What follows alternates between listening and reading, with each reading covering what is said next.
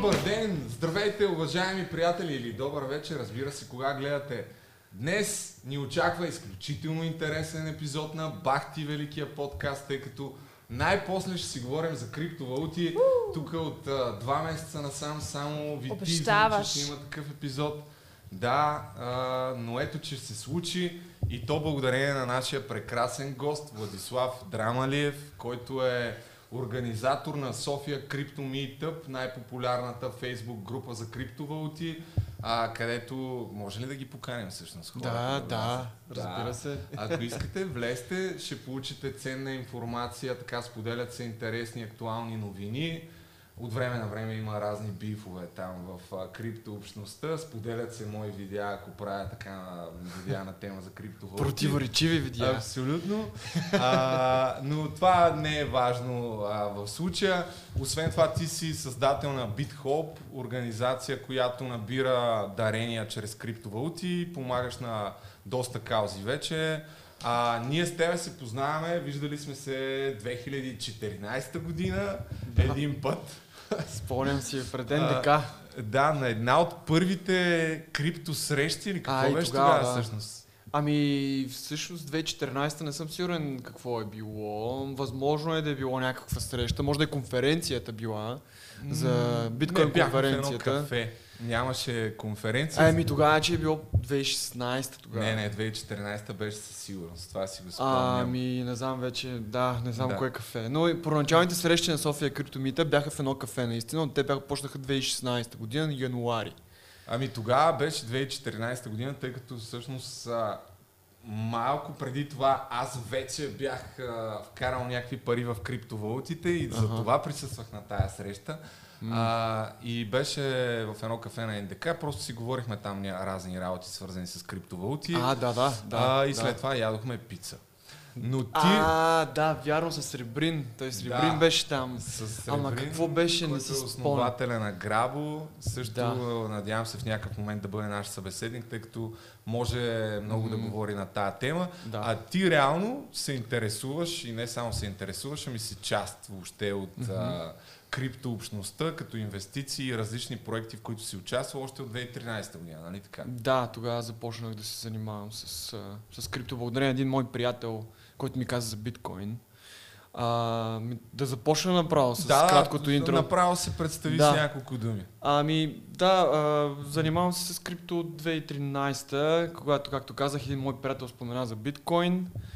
И а, мен проначално ми се стори, че е някаква пълен, някаква пълна пълена, защото той винаги е бил малко странен. А, не, ми, не ми стана интересно, но след това имаше някакъв банков запор в Кипър, мисля. Да. И започнаха да пишат за биткоин по новините.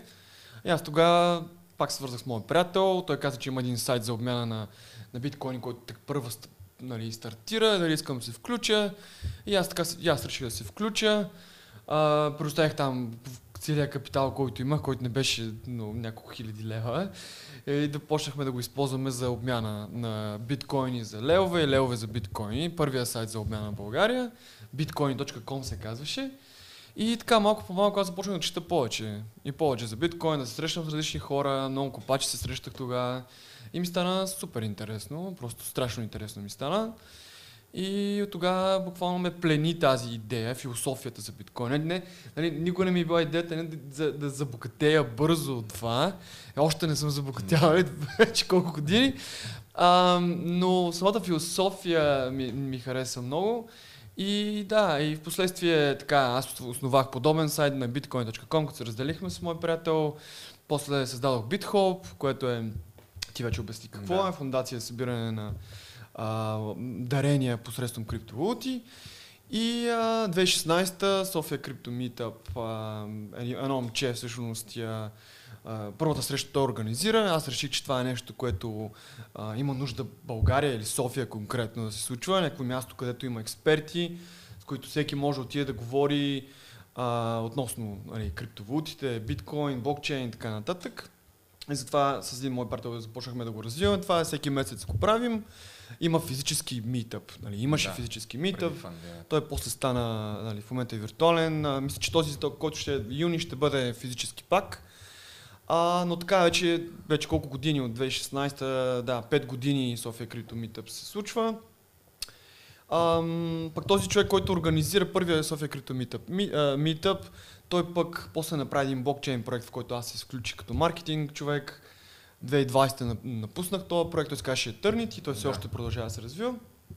Те в И един да. момент всъщност това беше в топ 50 на кри... а, Да, той е изключително технологично супер, а, супер а, нали, проект. Просто според мен е, нали, от технич, техническа гледна точка бих казал, че е по-добър а, от Cardano, нали, най-малко, защото той функционира, има умни договори, въобще е така нататък. Нали. Да, ще си поговорим Но- малко по-подробно сега. Всъщност Да. капитализацията му беше няколко милиарда. Да, в, да, да, много добре започна, много обещаш, ме ми хареса, имаше много интелигентни хора, просто не успя да, създаде мрежови ефект. Да. И това е основният нали, нали, проблем.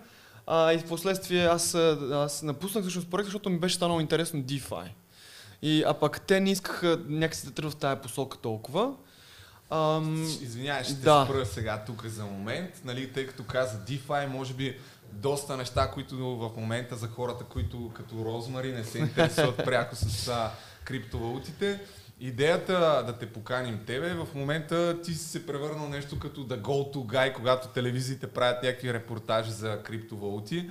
А, и можеш а, много добре, според мен, да обясниш някакви базови неща. Да. А, така, моята идея като структура на разговора е първо да обясним въобще какво е, тъй като предполагам, че ни гледат много голяма част от хората, не знаят дори какво е точно биткоин, каква е Мгм, ползата от мгм. него, защо би бил той ценен.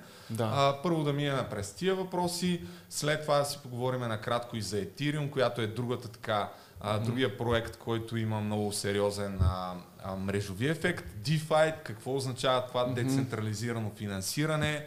А, NFT, още една гореща тема, която а, в момента е много актуална и става все по-актуална. Предполагам, че нито едно от тия неща не си Да. чувала Това е така. знам, ама другото не знам. Това е якото DeFi е, че по принцип нали сега никоя държава има власт и, не- и никоя банка. В смисъл, това да. е ще супер готината Ще хипаска стигнем до да, там. да. Ти, ще си няк... ти ще си нашия барометър. Значи Да. това Дали- знам. как го обяснявам? Да, дали в крайна Да. сметка, като свърши този подкаст, ще си научила повече неща или не. Ама не само аз, значи и нашите политици имат нужда. То тук нямаше да има такъв скандал, ако някакви хора щяха да се подкупват с биткоини. Да. Ни, никакви снимки, никакви колчета, моля ти помогни на целия народ. Да, е, това е едно, едно от приложенията, може би, да. Ама има и минуси. Може за тях да си поговорим. Какви са Ами- минуси да ги използваш такъв, це, нали, за такъв тип цели биткоините? Само Да. наистина, може ли за кратко да казваш за хората, които евентуално искат и да се купуват наркотици и такива неща? Преди Чакай, да, Да. само преди да кажа, че а, ще ви успокоя, тъй като пуснах и едно стори в Инстаграм, супер много въпроси а, има, свързани с това късно ли е да инвестирате, в какво да инвестирате, колко, как и така нататък. Ще засегнем и тези въпроси. И сега направо ти давам думата на тебе Да. а, да обясниш за плюсовете и за минусите на биткоин. Добре, добре. А, значи, първо, биткоин. Това е първата, първата, оригиналната криптовалута и първия блокчейн, който някога се появявали. А, 2009 година стартира а, мрежата да функционира. А, и от тогава на практика 99.99% има uptime, което означава, че това е единствения софтуер, който човек е създал, който вече колко години сте от 2009 до сега? 12 години работи без да спира. Без да спира. 90, е, смисъл спирал е за там, което остава от 99.99 и му точно 3 май, нещо е такова беше. Ам, отделно от това, биткоин мрежата не е била хаквана. Били са хаквани борси, които нали, а, така, съхраняват биткоини на потребители, Да, е но нещо, самия биткоин бъркат. не, не е била хаквана мрежата. Имало е разни бъгове, които са били отстранявани без проблеми, но не са били някакви нали, сериозни бъгове. Ам, така че нали, само по себе си това е много интересно. Кой е създал биткоин? Не е ясно. А, така, има анонимен персонаж, който стои зад биткоин, нарича се Сатоши Накамото. Като той може да е мъж, жена или група от хора. Не е ясно какво е, нали, какъв е. Той е, е първоначално е писал за биткоин по, а, нали, в а, форума на мисля, един от а, а, Cyberpunk форум, е- форумите. един такъв мейлинг лист е, мил, да, е, е бил, после биткоин толкова е писал също, който беше така първия форум за крипто в, на световен мащаб. И след това изчезва. И никой не знае кой е. Нали, има, има, той, той има милиони биткоини на неговите адреси, тъй като той е бил един от първите, които е, нали, са купали биткоин. А, но тези биткоини не са били, нали, не са се движили а, не От са се- тогава, от тогава. Да. Наблюдава се този адрес, нищо не е, нищо не е пипано при тях. А, А, той може да е мъртъв вече. Нали, може тези винаги да са заключени. Има някакви спекулации, нали, кое, но няма да влизаме сега в такива подробности. Да. Всъщност да обясним, защото Какво- да. защо, много често първото нещо, което се казва на биткоин, това е децентрализирана криптовалута. Да. Защо е важно това, че е децентрализирана? Да. Ами значи хубавото на биткоин е, че никой не стои зад него. Също това твърдение не е точно правилно, защото много, нали, много хора стоят, но никой няма директен контрол върху него. Значи, има два примера, които аз обичам, елементарни, които, които така обясняват какво е биткоин. Единият пример е, да кажем, а, имате някакви пари на, на картата, на дебитната си карта. И отивате при някой търговец да си купите хляб или каквото и да е. И давате тая карта, търговецът я взема, пита банката, която е издала тая карта, то човек има ли достатъчно пари за да купи този хляб. Банката проверява там в нейната счетоводна книга, вижда, че ти имаш баланс. Нали, това нали, малко така, поръчане, че го обяснявам, но да, нали, проверява. Това става всичко автоматично. Ам, проверява и ти казва на търговеца, да, той има, и търговеца нали, взема парите и ви дава хляба. При биткоин обаче се работите стоят по друг начин. Значи ти като, като а, нали, искаш да си купиш нещо с биткоин и отиваш при някой а, и да кажем, нали, правиш една транзакция. Обаче тази транзакция не е верифицира банката? Не проверява банката дали ти имаш достатъчно пари на практика, ами проверяват хиляди, хиляди, хиляди участници в биткоин мрежата. Те Всичките те трябва да стигнат до, а, нали, да потвърдят, че, че ти наистина имаш а, тази, тези средства. И това е разликата, че нали, това е, по този начин се постига децентрализация. Ти не зависиш от една институция, която да потвърди наличието на някакъв баланс, а ти всъщност вярваш на мрежата, на всички, които, на, буква, най-много на копачите, на хората, които копаят тази валута, но то копаенето като термин може би не е чак толкова правилно, но по-скоро те осигуряват, да те верифицират транзакциите в мрежата. Те са тези, които потвърждават дали ти имаш дали, нали, някакъв баланс, за да можеш да го използваш. И как всъщност това става това нещо? Да навлизам ли в... Ами не, според мен за копачите би... да обясня нещо, или? Да, точно. За, според мен може би е важно, нали, много хора си казват ми, какво ме интересува, нали, това, че е децентрализирано. В повечето Мгм. случаи хората разбират, че ги интересува. А, по мое мнение, когато настъпи някаква криза. Абсолютно, да. И, и особено се вижда в, в а, държави, които имат много така лоша финансова Мгм. система, имат проблеми. А, ти каза а, в Кипър 2013 година, мисля, за този запор, Да. който там се наложи така наречената ван, банкова вакансия. Тогава ти фактически Да. си мислиш, че имаш ни пари, обаче когато ти блокират сметката и ти наложат ограничение да теглиш, Да. а, междувременно става някаква инфлация, която всъщност ти изяжда парите и по този начин хората а, всъщност си губят стоиността на всичко, което, Да. което притежават. Да. А, с биткоин това нещо няма как да, да се случи, именно защото е децентрализирана и според мен нали, това е едно от основните предимства. А, другото е, че много лесно може да пътуваш и да си прехвърляш капиталите, в която си искаш страна без а, да. никакъв проблем. Е, Розмари, то ти това са- разбра ли нещо от тук Да, до момента, да, да видим да. как вървят нещата? Да, ама до там също Да. съм се информирала. До там съм стигнала, но не знаех, че от куп, куп, купаещи се зависи дали е наистина е така, че аз имам тези пари. Аз мислих, че е, хората, които притежават, те регулират този процес. Ама може би това сега... Ами значи има два, два вида верификация. Сега, значи ти като си, ако имаш а, основния портфел, нали, биткоин Core портфела, ти можеш да изтеглиш биткоин блокчейна. И биткоин блокчейна представлява ам, база данни, която съхранява вътре в себе си всички транзакции, които се случили някога в биткоин мрежата. От самото начало, от 2009 година до сега всички транзакции. И ти на практика, ако имаш това копие, което то се апдейтва на всеки 10 mm-hmm. минути средно, нали, само, само се апдейтва, ти може да си сигурен, и, нали, ако правиш транзакции на базата на, на това копие, което имаш, ти може да си сигурен, че всички транзакции, които правиш, са правилни. Нали, не трябва да разчиташ на никой друг. Нали, това е другото нещо, че ти не трябва да разчиташ на трета страна да ти каже дали някой има баланс или няма. Ти си имаш копието, ти си можеш да mm-hmm. на него. Mm-hmm. А, но, това... но, но това е, нали, като ти си пас, пасивно проверяваш транзакцията, да кажем. А пък единствените, единствената група от потребители, които имат право да пишат върху блокчейна, да въвеждат нова информация, okay. нали, нови транзакции, са това са копачите. Да, само те могат да вкарват нови транзакции в тия блокове в блокчейна. Като а... копачите всъщност те представляват а, а, такива машини, компютри, които... Научкват. А, да, се състезават се най-просто казано помежду си, кой ще реши определена задача.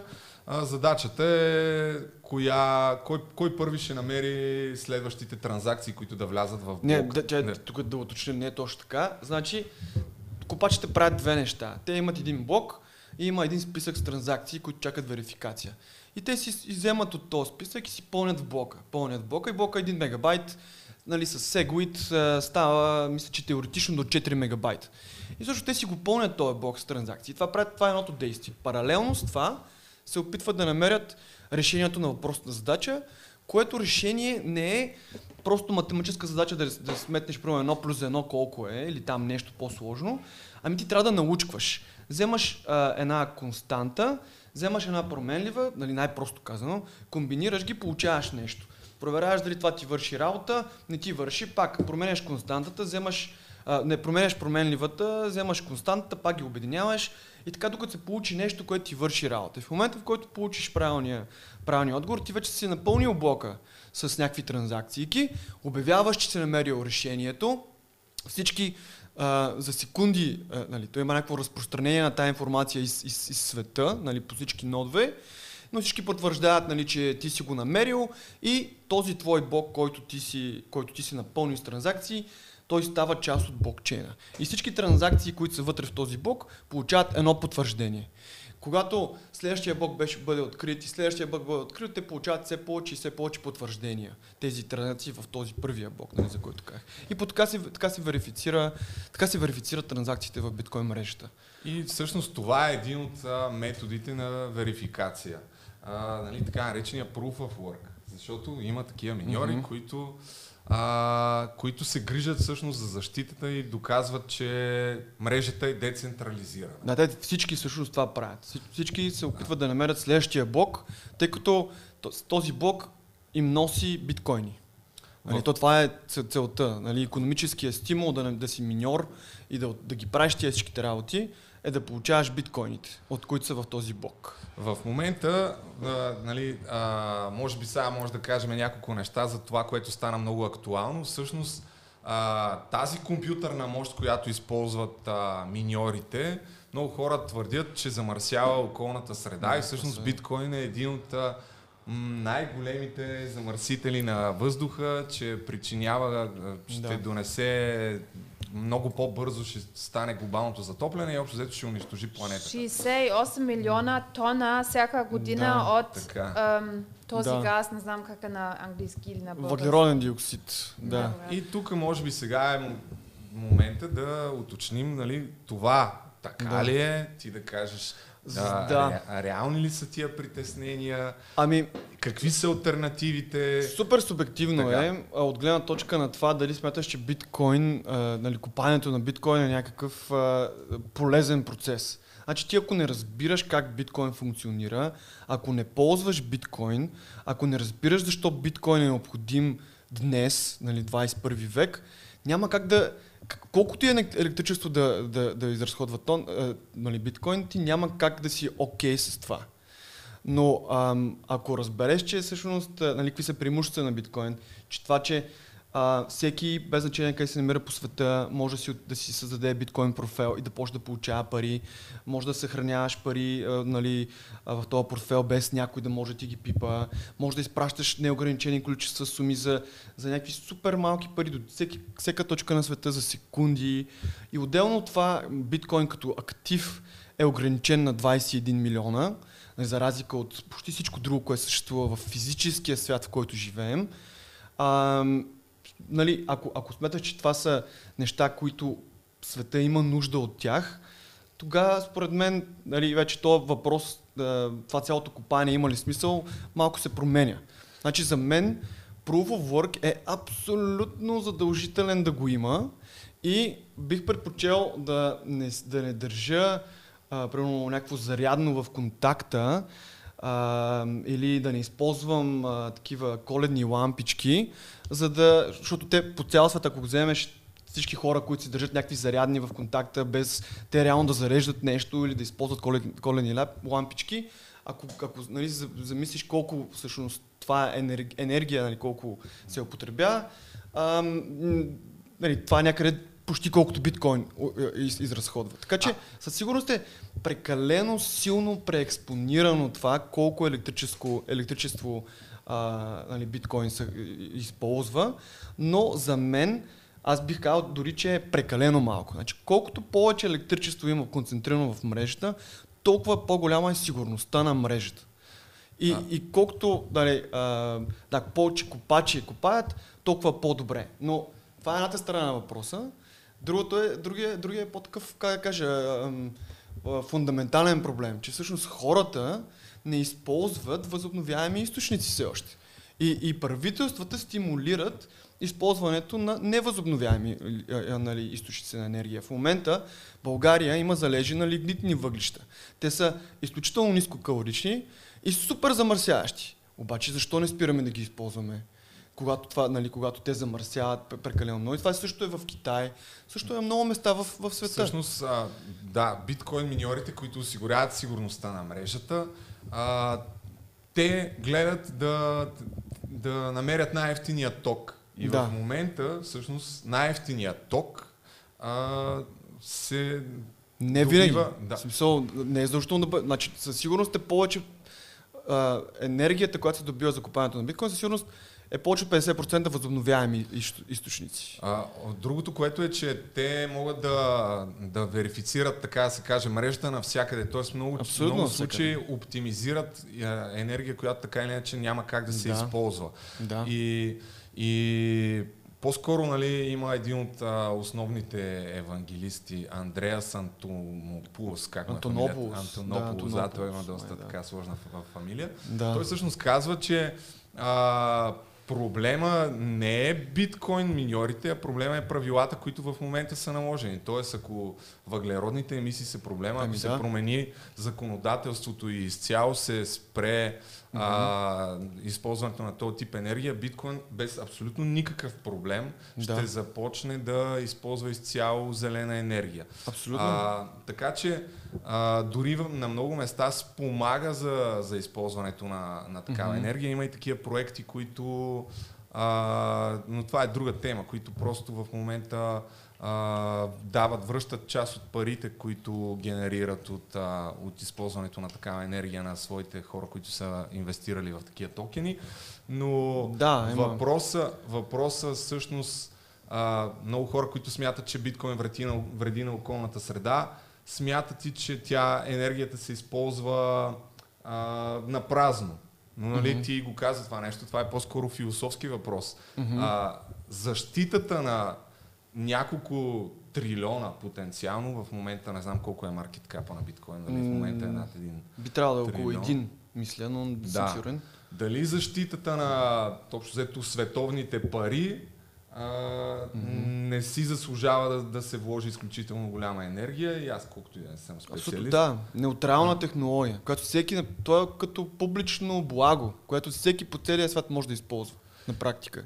И много често хората, които така твърдят, а, че биткоин ще унищожи планетата, правят погрешната сметка, че ако линейно нарастват броя на потребителите, които използват а, Мгм. биткоин мрежата, Да. а, право пропорционално ще се увеличи консумирането на електричество, което не е вярно. Нали? Да, абсолютно. А, та, та толкова може би за... Ами да, последно само да кажа, че всъщност биткоин мрежата дори да, дори да използва 50% по-малко електричество, пак същото количество транзакции ще бъдат обработвани. Няма никаква, никакво значение. Значи тази електроенергия не отива за а, верификацията на определена транзакция. Тя, тя, тя се използва като цяло за, изпо, за, за защитата на цялата мрежа. А, за, да, за да няма някое правителство, индивид, корпорация или какво да може да, да по някакъв начин да, да бърника транзакциите. Това е защитата, която тази ен- електроенергия е, използва. И за мен е, това е едно от най-добрите, това е буквално едно от най-добрите неща, за които може да бъде използвана електроенергия а, на, на този свят в момента, 20, 21 век. Но нали, това сега е моето, моето мнение, хората, други хора имат различно мнение. И другото нещо е, че наистина може без абсолютно никакъв проблем да се премине изцяло към друг тип енергия. Ама Просто защо не момент- се прави? Защото в момента но, много често, да, а, такива са, се вика, правилата на света и една част от миньорите гледат да, я, да, Да, ползват то- най-ефтиния ток. Въпросът А, е защо, защо примерно България не премине на 100% Да. възобновяема енергия. Да. Същия и- въпрос и- е за биткоин. Да, не, и двете неща а, не са окей, но просто а, не мислите ли, че ако в един момент биткоин не отива на зелена енергия, това наистина я прави не съвременна валута, защото точно ако е толкова готина тази валута, това е един Да. дефект. В смисъл, да, всичко е много зависи от къде го гледаш. Аз разбирам какво ти искаш да казваш, но пак а, има някакви хора, който каза, че само са 37 милиона тоно, тонове от CO2 емисии на година. Обаче каквото и да е, всяка емисия е, Да. г- е грешно и мен, мен, а, мен ми се стори това едно, някакси все едно а, слабата Мгм. точка на биткоин. Това за сега ми е единственото. Да, ами, ами биткоин реф, рефлектира в състоянието в момента на света на практика. Той не може да бъде различен. Откъдето идва енергията на света, там идва, но там идва и енергията на биткоин, въпреки че дори бих казал, че той се справя. Нали, купането на биткоин до голяма степен, почти, поне, поне 50% е от възобновяеми източници. Поне от, нали, зависи, едни казват нали, от 30 до 75 са така предположенията. Едни казват по-малко, други казват повече. Но най-високия, най-високия процент е около 75. Така как точно са го нали, а, засекли, не съм сигурен, всеки има различна методология. Но затова казвам, поне 50% от това е възобновяема енергия. И а, да, като в момента в който защото в момента, доколкото знам, възобновяемата енергия на определени точки в света е най-ефтината енергия. Е по, дори по-ефтина, отколкото а, нали, въглищата в случая.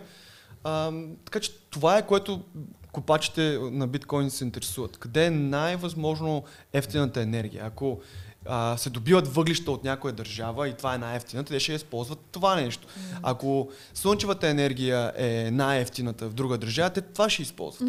Така че то е економически Да. стимул. Просто ми е, ако щото всичко трябва- е като fairy tale, обаче, нали, жалко, че този японец не помисля да го прави по еко То, то Ами- не е вярно това, разбира То, се. то въпросът Не, е, че не е това е най-елегантният начин, по който можеш да за, за, защитиш тази система. Сега, нали, Ethereum и Бу- Бутерин, те сметат, че Proof of Stake, друг такъв механизъм а, за... А, той не е точно консенсусен, е по-добър, нали, по- по-добър, но той създава нови проблеми, които са много елегантно решени от, от Proof of Work механизъма. Значи Proof of Work е това, което говорихме до момента, че има много компютри, Да, миньори, така да. наречени, които верифицират връзка всяка една транзакция. с Дори реалния свят. да ми пратиш на мен а, някакви пари, всички, всички, тия да. компютри трябва да, Да. верифицират тая транзакция, която да бъде вкарана в определен блок И това нещо става от самото начало на създаването на биткоин мрежата. Може да видиш всяка една транзакция назад във времето. Да. И това е така наречения Proof of Work. Има друг а, модел, на, по който да се апдейтва тази информация с транзакциите, mm-hmm. така че пак да няма една централизирана банка, да речем, или някакъв един сървър, който да mm-hmm. през него да минава всяко един апдейт. И той се казва Proof of Stake. Може ти да кажеш повече за... Нали, И това е е много различни видове да, Proof of е Stake, най-популярният, но, да. но проблема там е, че ти губиш тая връзка с реалния свят. Всичко става виртуално. Вече нямаш нужда да купуваш машини за копаене, вече няма електричество, което да се включва в тая работа и затова ти доказваш, а, верифицираш определена транзакция просто с баланса, който е в твоя портфел. Един вид ти имаш 1 милиард, е, там, каквото и да е, еквивалент на долари, етери да кажем, и ти с този портфел подписваш определена транзакция, като кажеш, ето аз като собственик на 1 милиард долара в етери подписвам тази транзакция и тази транзакция трябва да е, трябва да е вярна. Обаче се създават други проблеми там, че когато ти искаш да се включиш наново в мрежата, някой трябва да ти каже каква е била историята. Ти не можеш да проследиш всички транзакции до началото на създаването на, на Ethereum. Или ти ще можеш, обаче някой, някой първо ще трябва да ти каже а, каква е тази история. И ти трябва да му повярваш на него за това, че Е, е истина. И, и това, значи Виталик твърди, че той го е разгадал това как може да стане, че, че не е проблем, че може много лесно да се мине към това. Но аз лично, значи ако има някой, който, който може да го направи, това определено сигурно са девелоперите на около Ethereum, тъй като те са най-много и са много умни, но аз все още съм скептичен и смятам, че ам, Ай, те Да. още не са минали те към- не са го направили, това вече 4 години Да. се говори, че ще го правят, но още не е направено. Има други блокчейни, които използват Proof of Stake и те функционират окей за сега, но те не, те не съхраняват такова голямо количество стойност към този момент. И когато Ethereum премине към това нещо и то работи вече няколко години без проблем, е, тогава ще каже, окей, може би това е правилното нещо, но за сега единственият начин да, нали, това да работи а, по правилния начин, да бъде достатъчно защитено, това е Proof of Work и биткоин никога няма да премине на нещо друго. Никога няма да премине. Е, така, малка справка правим тук Да. с Розмари, как са нещата до момента, стана ли ти ясно? А за тока, ако трябва, нали, аз едно изречение пак ще обясня, ако а, света приеме регулации, че няма повече да използва въглеродни емисии, нали, подобен метод за добиване на енергия, без абсолютно никакъв проблем миньорите могат да се трансферират и това няма да застраши биткоин мрежата. В момента не го правят просто защото има по-ефтини варианти и Да. има Да, отворена Но конкуренция. просто исках Да. да, да вече да са на зелена, И защото да, сме добри е, хора. Въпросът е кой нали, кой нали казва кое използване на енергия е добро и кое не. Защото по този начин може да а, се дадат една камара примери. Да речем, доколкото чух, а, а, само за зареждането на гориво на американската армия, която защитава долара, сигурността на долара, М. трябва 250 милиона на ден. Това е много добър пример, другото. Това много ми хареса този пример, тъй като доларът, за долара стои американската економика, която е базирана до голяма степен на невъзобновяеми източници и американската армия, която е тотално, нали, антивъзобновяеми източници и а, нали, въобще цялата тая технология и техника, която се създава, всички тези оръжия и нали, машини за, за убийства, това цялото нещо изисква, изисква въглеродни емисии. И това защитава долара. А бит, за биткоин, биткоин няма армия. Да. Така че тая тема е Да. не че е толкова черно и бяло, има Да. много аспекти, които могат да се обърне внимание. Да. А, може сега е ти Ethereum, знаеш ли какво е да речем? Аз чух, че за ка... ка... Кардан. Да, и чух, че, да. значи, а, че биткоин вече е pump and dump, а кардано Да, това е много интересно. е новото, е новото, Новия където- биткоин. Новото биткоин. Да, да. Еми, Ами, може- интересно. Може ти да Интересна- кажеш, според мен, и интересна все пак, перспектива. Все пак може да кажеш и, е, какво е Ethereum и каква е разликата между биткоин, защото в крайна сметка това са най-популярните криптовалути. Да, А, мога да кажа и Cardano. Добре. Да. Значи, Ethereum, а, когато, а, значи биткоин, приложението на биткоин е едно единствено предложение, а, п- нали, а, приложение и това е а, нали, биткоин блокчейнът има едно единствено приложение и това е да, а, да поддържа пари или някакъв такъв финансов актив, който е биткоинът. Mm-hmm. Нали, може то да се правят транзакции с него и въобще то да се развива адекватно в времето. Но Виталик е, Бутерин, заедно с неговия екип на фаундърите в там зад Ethereum, 2014 мисля или 2015 година, решават, че върху този блокчейн може да сложат един такъв а, по-общ програмен език и този програмен език вече всеки да си го използва по какъвто иска начин да си прави каквито си иска приложения. Нали, и този блокчейн върху него да няма само едно приложение, което е пари или там дигитално злато, ами да бъде каквото, който каквото реши. И така се създава, създава идеята за тия умни договори, които са на практика програми. Ти, ти имаш една програма, имаш програмен език, ако научиш как функционира той, ти можеш да създаваш програми mm-hmm. и тези програми се защитават или да, се, а, нали, а, точно така, функционират върху Ethereum блокчейнът. Uh-huh. И се изпълняват от Ethereum блокчейнът. И пак си има различни правила, които трябва да бъдат спазени, за да, нали, да се извършат правилно тия програми.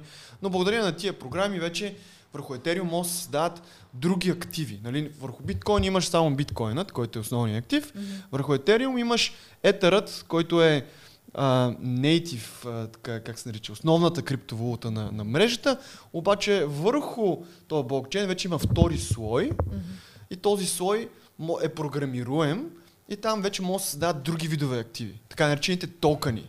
И вече затова всеки има токени, всеки проект си прави токени. И това са, тези токени се организират от, се програмират в умните договори. И те ги създават. А, и това е. Малко сложно става, да? да. Другото, не, не е точно в твоята връзка, но тук има един сайт, а, нали, защото казваш биткоин е pump and dump, който чая, че нещо не се пуска телевизора. А, от 2009-10 година до сега биткоин е умирал вече над 416 пъти. Тук а, имаш такава статистика, това е графиката, в която е цената и всяка една червена точка тук иллюстрира кога някой е казал, че биткоин умира. Да. И ето тук Forbes са пуснали такава статия през 2017-2018 и назад във времето беше изключително популярно да умира биткоин, 2015 също, тогава mm. всякакви така, а, сега това е подкаст, както и да е, но мисълта ми е, че непрекъснато някой погребва биткоин, mm-hmm. а той, той продължава, продължава. Да, да живее. А, във връзка с сумирането намерих някаква друга статистика, че всъщност 2020 година за първ път е имало най-малко вече такива а, хора са се изказвали, че, че биткоин е умирал, mm-hmm. че ще умре. А, така че едва ли това ще се случи, но да. А, за етириума ти предполагам нищо не разбра. Не. Ами, да, не знам как ти го песя по друг начин. аз трябва да ставам програмист, да си... Не, то... Ами не, виждат... Ти всъщност програмист ли си? По... Не, не съм. Аз, съм. аз съм завършил политология, европеистика, да, международни отношения. Да, и... Но съм бил винаги малко или много такъв техничар, много обичах хардуер, едно време си апгрейдвах видеокартите, да ги, нали, там да вземат по-голяма производителност, сам, всичко си инсталирах сам, не с, крахвах си всякакви... Не, не, не съм си крахвал, всичко ми е оригинално. Ама, ама да, правил съм много такива неща и съм, и разбирам от техника. То, то, не, то, не, то звучи малко сложно, ама реално не е чак толкова сложно. Ама все едно там ми трябват умения. Значи, виж са... Защото така не, не, не, не, не, не ти трябват. Не, не ти трябват. Те пак става въпрос за криптоактиви, тия, нали, като тия, биткоин. Всичките неща, въобще дори в бейкграунда, как работи, според мен дори не трябва, не е нужно да ги знаеш, че как работят mm-hmm. миньорите, как mm-hmm. работи Proof of Stake mm-hmm. и така нататък.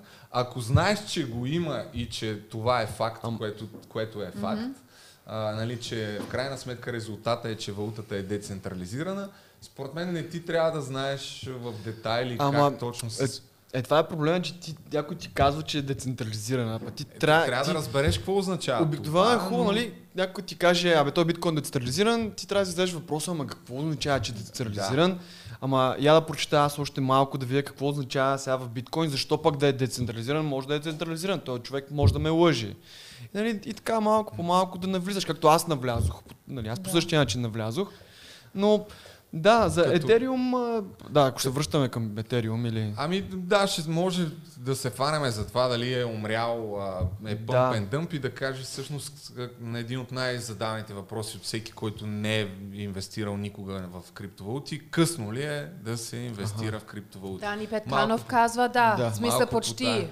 Трябва ами да той май го каза на 50-60 хиляди долара, не знам точно кога го каза. Да. Значи, ам, обикновено правилото е, че когато а, достигаме до най-високите нива, които някога са били стигане на цената на биткоин, може би тези моменти не са най-добрите моменти да Купуваш. влизаш. Да, не Всеки са 4 най-добрите. години, нали? Ами, до говориш някаква степен да. До някаква степен да, но нали, по принцип на всеки 4 години се достигат такива нови най-високи нива. Обикновено така става и сега наскоро видяхме, че биткоин достигна до 64 000 долара, което беше нали, доста висока цена. Това е цена, която никога не е била достигана. И има много хора, които решават, че това е момента, в който те да влязат. Обаче се случва понякога, и то сравнително често, че когато бъде достигната така много висока цена, тя претъп, претърпява корекция. Като никой не знае тази корекция дали ще бъде краткосрочна или дългосрочна. А, Аз и- изкарах тук, е, само Да. извиняй, за пазарните цикли, психология на един пазарен цикъл. А, тук долу в ляво се вижда, че обикновено, когато научиш за някаква криптовалута, започваш с а, недоверие, последствие малко по малко, може би в момента сме в такъв етап, в който все повече започва да се говори за това нещо. Ти ако си инвестирал, започваш да чувстваш оптимизма от това как а, ще стигнеш много далеч, да вярваш, че вече ще стигне инвестицията ти до небето. Тук в а, най-високия етап, който е еуфорията, за съжаление много хора точно тогава влизат, тъй като а, от всякъде започва да се говори за криптовалута. А, слушал си вече, примерно, няколко месеца назад твои приятели, близки по новините да говорят за това нещо и ти си казваш, ми да, ето, явно трябва да Ти в PayPal вече пари. можеш да купуваш с биткоин. Смисъл, Това голям... Според мен сега най-голямото за- доказателство е, че има смисъл в това. Наистина в Etsy можеш да си купуваш с биткоин навсякъде. Смисъл, Ами това да. вече стана признато. Не е някаква такава urban myth или нещо такова за нърдове. Да, започва все повече и все повече да се възприема от нали, традиционния финансов свят, така да кажем. А, та, Обаче да. кога да купувам? Да купувам ли? Еми, да бързам да. ли? Да чакам Ами, ли? ами гледай сега, значи то, интересното е, че е, е такъв тип цикли биткоин претърпява много от тях. А някои валути претърпяват само един такъв. и всичко приключва там долу някъде в депресията. Тук така вече. Да, в, в, в, в да. даже. Да, а, а, а биткоин си, пред, пред, си преминава през, той е преминал през сигурно десетки такива, да не кажа стотици чак. И си продължава да се развива. Значи той като ам, представител нали, на, на някаква абсолютно а, свободна економика, нали, децентрализирана економика, той е абсолютно подвластен на всеки, всеки вид информация, която съществува на този свят. И като кажа информация, имам предвид Елон Мъск да, Да. каже нещо в Twitter. Нали? Ама това е супер. има, Сега, има ефект върху да. цената. Ама то пада, аз мога да си купувам. Точно така. И сега в момента от 64 падна на 36 в момента. И, и вече това, 36, може би не е чак толкова лош момент да влезеш. Като е хубаво да не влизаш с, нали, ако си, ако си заделил 10 000 долара, да си ги набиеш всичките 10 000 долара наведнъж. Значи това може би не е, нали, това също е вариант, но по-разумното е да си ги вкарваш на, по 1000, примерно, или по 500 долара всяка седмица. Всяка седмица, всяка седмица, малко по малко. Тъй като сега в момента ли не е точно ясно нагоре ли ще тръгне, надолу ли ще тръгне. И а, въпросът е да обереш тази волатилност. Един път ще купиш на скъпо, един път ще купиш на ефтино, но средната ти цена ще бъде някаква така по, по-нормална. И това е най-разумното нещо, което може да направи. То се нарича dollar, dollar cost averaging. А, просто малки суми на определени периоди от време. Тоест, ако си решил да вкараш 5000 лева, ги вкарваш на 10 пъти по 500 лева, за да, Да. а, за да си сигурна, че ще хванеш, се вика, във всеки до- удобен момент достатъчно добра цена. Тъй Да. като ако вкараш всичките пари наведнъж и не знаеш в какво ги вкарваш, е много вероятно да... Да си ги вкарва там на зеленото и на жълтото. На зеленото. И проблема е в това, е, че когато цената стигне тук към паник, мод и denial и така нататък. Ти и най-вероятно ще да продадеш и тогава ще, ще реализираш загубата. Защото много хора точно това правят, купуват там горе на еуфорията, после губят 50%, планират се, че ще сгубят всичко и продават а, с 50% загуба, а той след това пак се качва. Да, ти казваш стой. И сега стой и даже купувай още малко. Може би Бил Гейтс също ще каже нещо лошо срещу биткоин и... Да. Окей. Така е, така е. Значи преди две седмици имаше много интересно така последователност от много негативни новини, които всъщност доведоха до това спадане Да. на цената, като това според мен цялото нещо беше напълно Нарочно. оркестрирано. Напълно оркестрирано. Аз си мисля, че може да кажем всъщност тук за Илон Мъск и неговата метаморфоза. Аз съм си изкарал няколко неща. Да кажеш твоето мнение, тъй като очевидно той е най-големия инфлуенсър на планетата.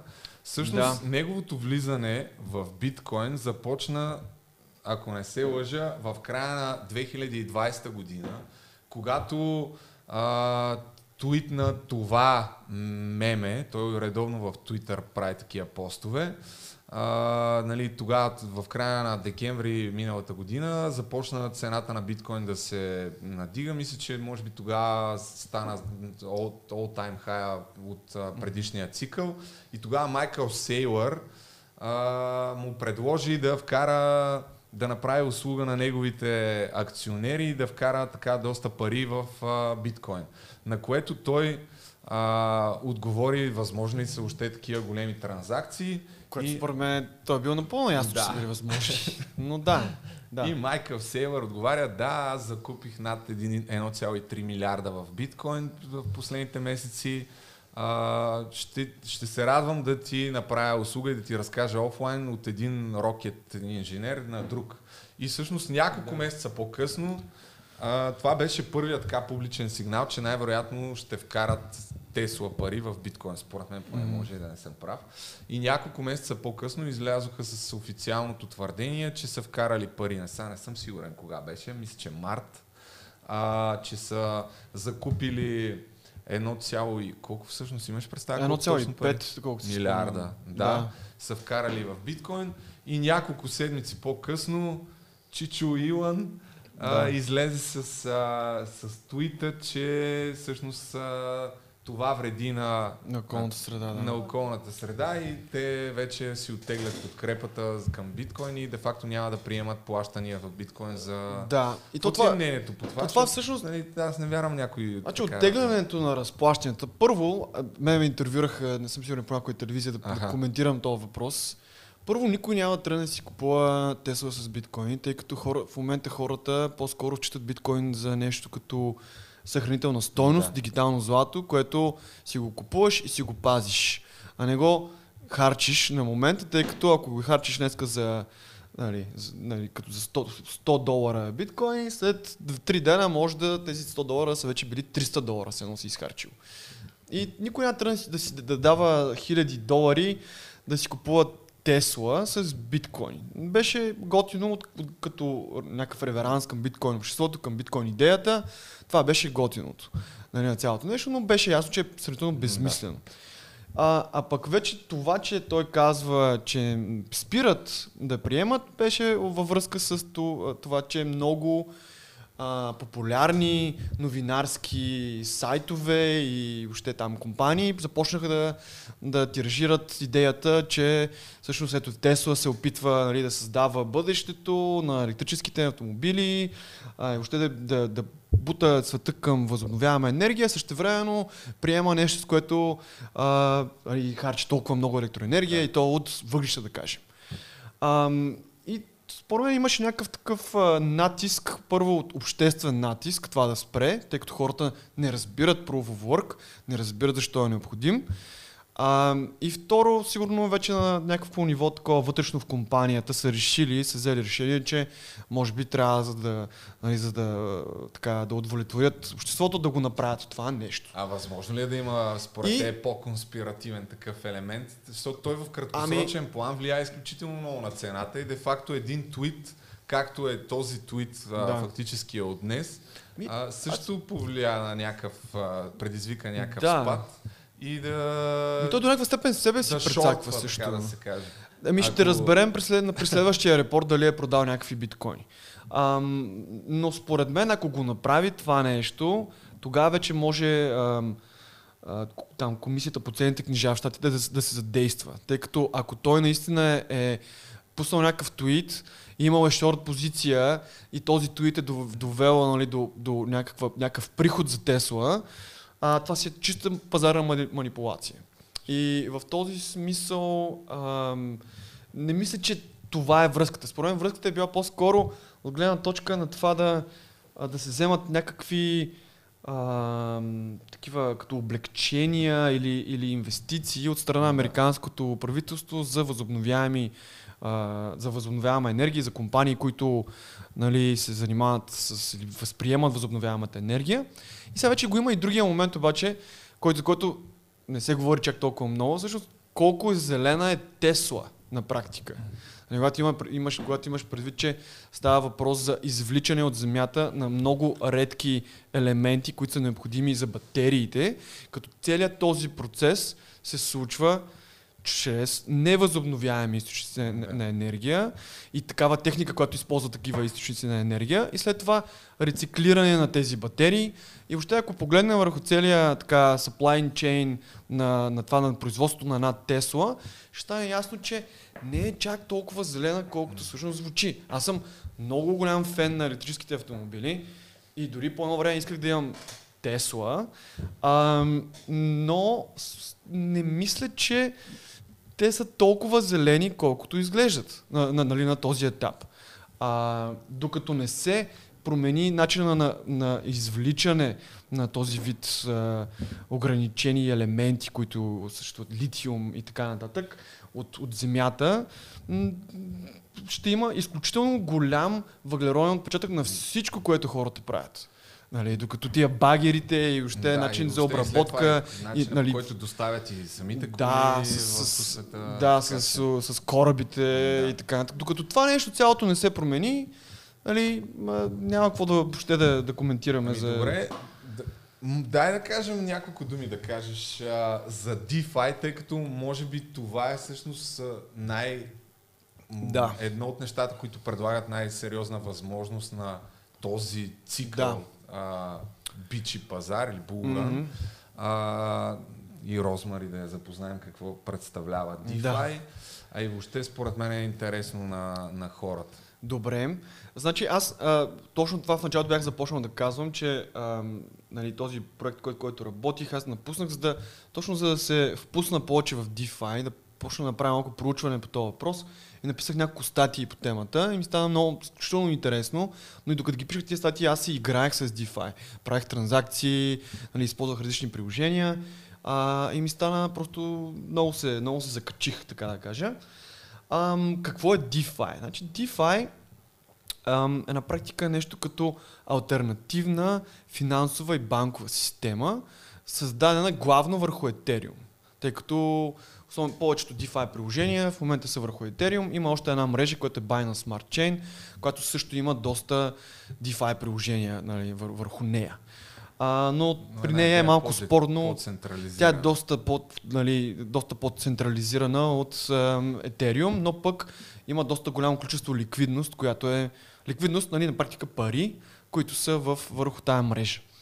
Ам, какво, ти, какво позволява DeFi? Значи, пак такъв лесен пример, който според мен е много лесен за разбиране на всеки човек, който използва банкови услуги. Значи, аз имам 100 000 долара в моята... Аре, не, 100 000 долара е много, да кажем 10 000 долара в моята банкова сметка. И те получават в момента, ако стоят тази банкова сметка, тук в България получават, не знам, 0,1% лихва, може би на година. В някои държави на практика губиш пари. Лихвата е негативна. Един вид те не ти водят никаква доходност и на практика само се обесценяват от гледна точка нали, на печатането на пари и инфлацията. И сега в момента, вместо да стоят тия пари там, какво можеш да направиш по най-лесния начин? Значи, всъщност два начина. Един е да използваш някой български брокер. Другия начин е просто да се верифицираш върху, в една борса и да направиш банков превод до тази борса. Като има нали, такива банки в България или да кажем финансови услуги, които ще ти го направят този превод. А, те се знаят, кои сега няма да правя реклама, но нали, не, не е само през банките. И ти си правиш този превод от 10 000 долара към, примерно, Кракен. Тя е напълно регулирана борса а, в Штатите и функционира и в Европа. А, получаваш 10 000 долара в Кракен и си купуваш 10 000 криптодолара.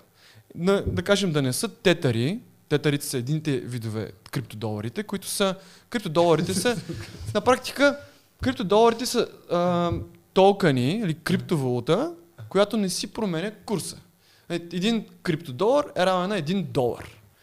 Има някаква вариация малка, примерно от 0,00 нещо си, но знаеш, че за разлика от биткоин, който днеска али, може да е 1000, утре да е 5000, там имаш ли 1000 долара е, криптодолара, те си стоят 1000 криптодолара. 1000 долара еквивалент.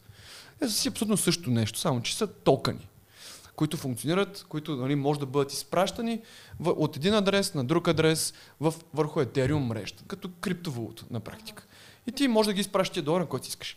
И отиваш, отваряш си, а, трябва да имаш такъв е, портфел, на който да си изпратиш от Кракен тия 10 000 долара, си ги изпращаш на твоя портфел, той обикновено е MetaMask, най-популярният DeFi Да. портфел. И чрез този портфел ти можеш да се включиш вече към без много голям брой така наречени DeFi приложения. И едно от най-популярните такива приложения е да си дадеш тези 10 000 долара да събират лихва. Просто както са в банката, просто ги депозираш. Да, депозираш ги, те, те с 10 000 долара, крип, 10 000 криптодолара, депозираш ги и те ти носят лихва. Като лихвите Колко? в Ми доста DeFi повече от банки. са между 5, 10 и, и по-нататък процента на година. Нали, много по-високи от тези на, на банката. Нали, да кажем 10%. След, а, след една година ще имаш 1000 долара. От банката ще имаш 0. Даже, да. Нали. И, и другото, нали, то затова е DeFi, защото всъщност има много сериозен елемент на децентрализация, т.е. има едни хора, които а, си слагат парите там и те се използват за да дадат а, заеми на други хора. Тоест, Също може- нещо като банката. Защото твоите пари в банката, някой друг ги използва за стартиране на бизнеси, Окей. за стимулиране на всякакви там проекти и така нататък. Но разликата е, че в банката, да речем, а, по никакъв начин не се обезпечават а, заемите в повечето случаи. Тоест, ти ако, да, ако дадеш, ако искаш да вземеш пари, трябва да, да дадеш а, дори по-голямо количество от, а, от заема, който искаш да вземеш в криптовалути. Ако, пример, на- нали Ти каза банката, имаш преди А, в DeFi. Да, да, в DeFi. Не точно така. банката, приложението Да. а, децентрализирам. Значи, но, някои а, такива приложения са AVE, Compound. Компа, да, Compound Compound. Aave са Има по-популярни. Celsius, под той е CFI. Но да, Доста, давай да. въпрос. Ем, защото сега е много е, добър момент да си купуваш апартмент. Мога ли да си тегна заем в DeFi аз? От место в банка, сега при ДСК да... да. Да, може. Ето сега как, как става това нещо. Сега, обаче, за да можеш да си теглиш заем от там, ти трябва да предоставиш някакъв гарант. Нали, тук в реалния свят, като теглиш заем от банката, Много. обикновено да си купиш апартамент, те всъщност апартамента е първоначално на банката Ага, и ти го изплащаш, докато го изплатиш, той тогава става твой. Но той ти е залогът. да, Нали, те ти дадат пари да си купиш апартамент, да. те на практика ти купуват апартамента и той, той е техен, докато ти не си го изплатиш. изплащам, да. да. Сега обаче в DeFi няма как да стане това на този етап все още. И нали, единствените активи, които се използват за, за гарант, са криптовалути. И има един протокол, който се нарича Maker. Maker. Ам, и ако имаш етери там, може да си заложиш етерите като гарант и да вземеш криптодолари. И тия криптодолари по обратния път може да си ги пратиш Кракен, да си ги обмениш за долари, да си ги свър- смъкнеш на банковата сметка и да си правиш каквото искаш с тях. То Обаче- ли е? По-изгодно, сигурно. Ами да, всъщност едната особеност там е, че е, има моменти, в които това не струва абсолютно нищо. В смисъл нямаш никаква лихва. Нямаш никаква лихва на заема. Обаче в един момент, тъй като там се взема, вземат се решения от цялото общество, те, те могат да решат да, да, да, да, вече да има лихва. Един вид, ако си взел на 0% лихва този заем, след два месеца може да имаш примерно 1% лихва или там 2% лихва. И е, това е неудобното, че не знаеш каква ще ти бъде лихвата. Но след тия 2% може пак да е на 0% лихвата.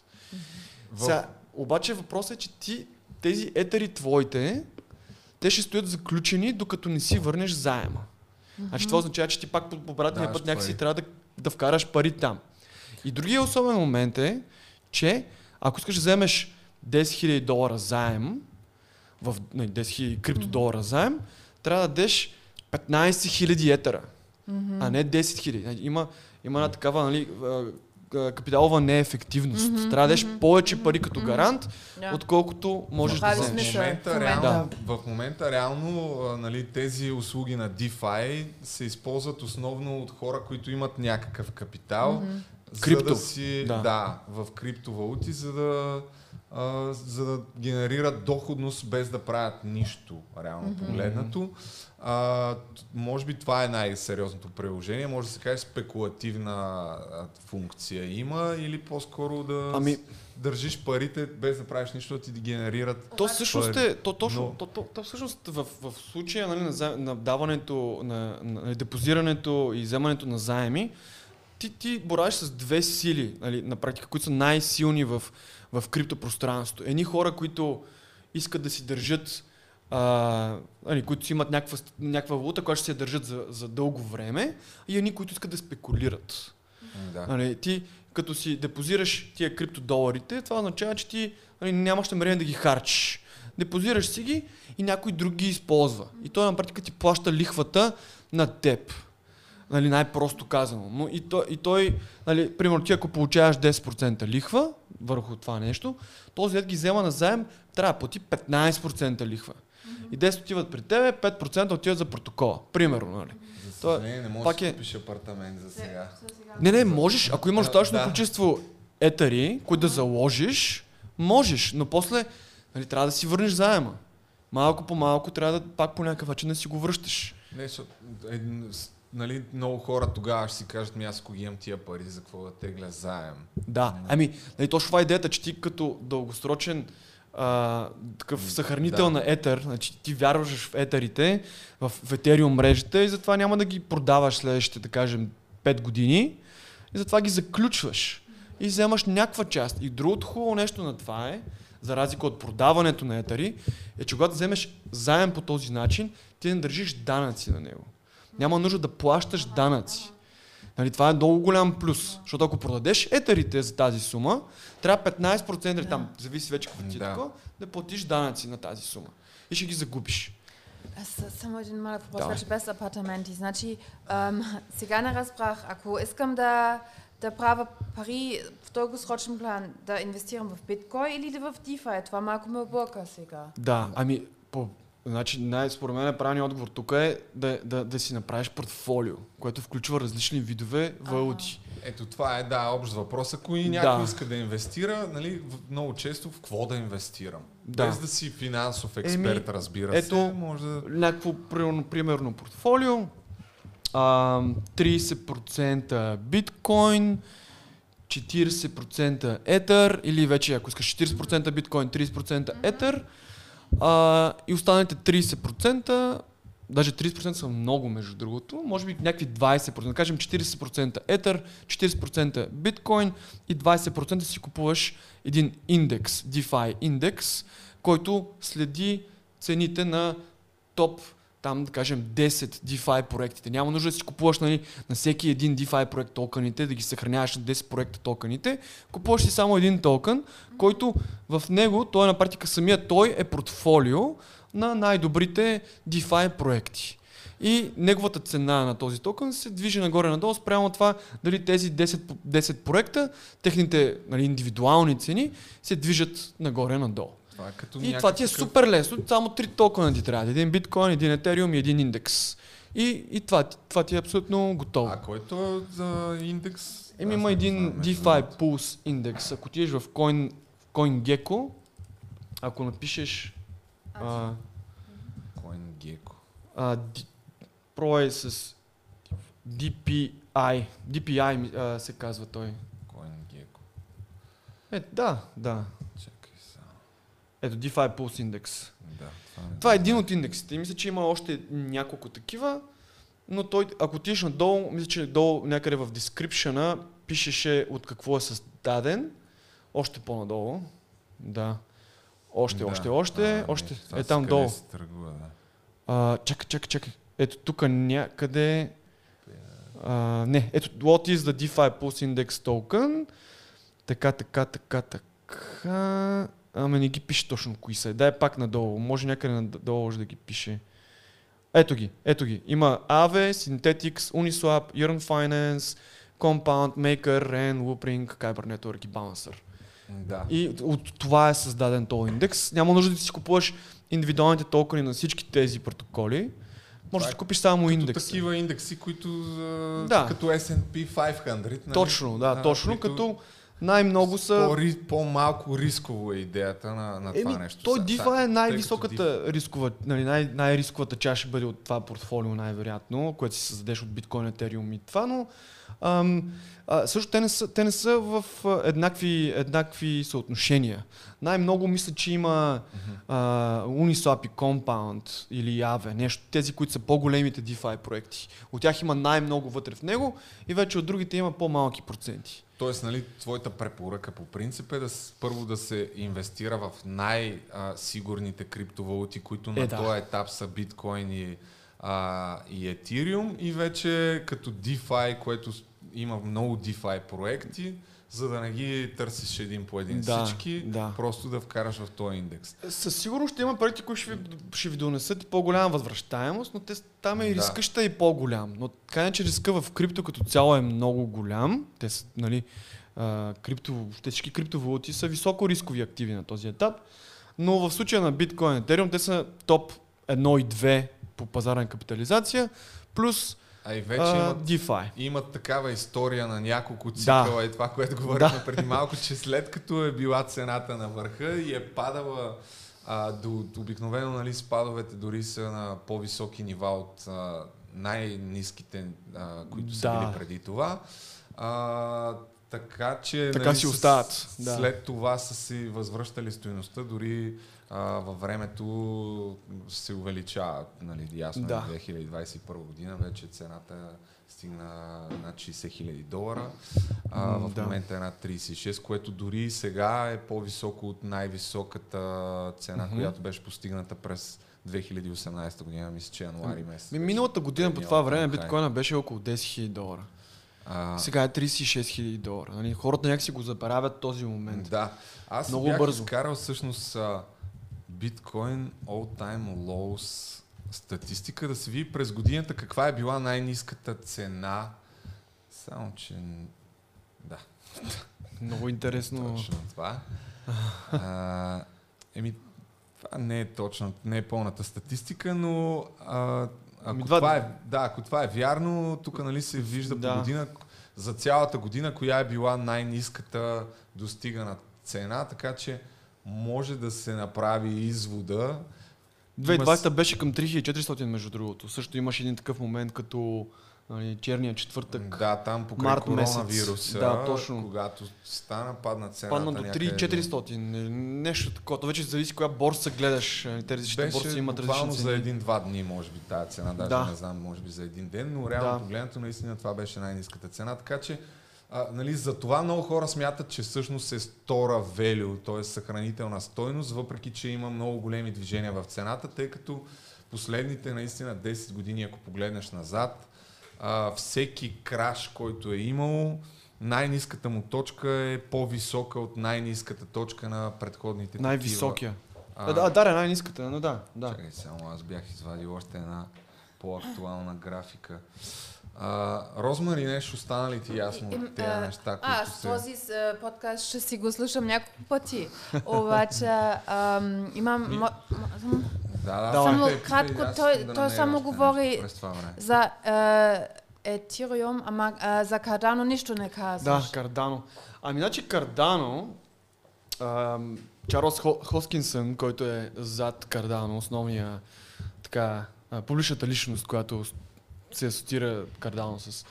Ам, той е бил част от екипа на, на Ethereum. Нали, бил, бил, е част от екипа, който е създал Ethereum, но нещо не му харесва. Всъщност интересен факт е, че а, основателя на Eternity, за който проект, който аз работих, също е бил в този екип, но като неофициален член. А, и всъщност на всички тези хора, и, и Чарлз Хоскисън, Хоскисън и Янислав Малахов, който е зад Eternity, и всъщност и а, този, който е зад Polkadot, който винаги му забравям а, името, те са видяли нещо в Ethereum, което не им харесва и решават да си създадат техни си блокчейни. Изцяло нови блокчейни по, по тяхна идея, по тяхна представа как всъщност блокчейна трябва да, да, да, да функционира и да постигне мащабируемост. Нали, мащабируемост означава много транзакции да се случват в, в секунда, да кажем. Ам, и подходът на Чарлз е по-скоро да организира академично общество от големи умове, които а, да следват така, академичен процес, достигане на някакви решения за това нали, как, как, в каква посока трябва да тръгне технологично проекта. И звучи много хубаво, обаче проблемът е, че вече колко години те дори нямат а, програмен език за умни договори. Нали, на практика ти не можеш върху Cardano да създадеш и да програмираш умен договор на този етап. Вече, вече колко години? Може би над... Де, не, не, не 10, но да кажем поне едно 5-6 години. Тоест не е крипто всъщност. Не, не, искаш крипто е Има просто си, е- то си има токен, има си блокчейн, нали, Cardano токена се, се разменя в този блокчейн, обаче това е функционалността. но това Има повече хайп, да, отколкото... практично разработено нещо. Няма фундамент сериозен на този етап.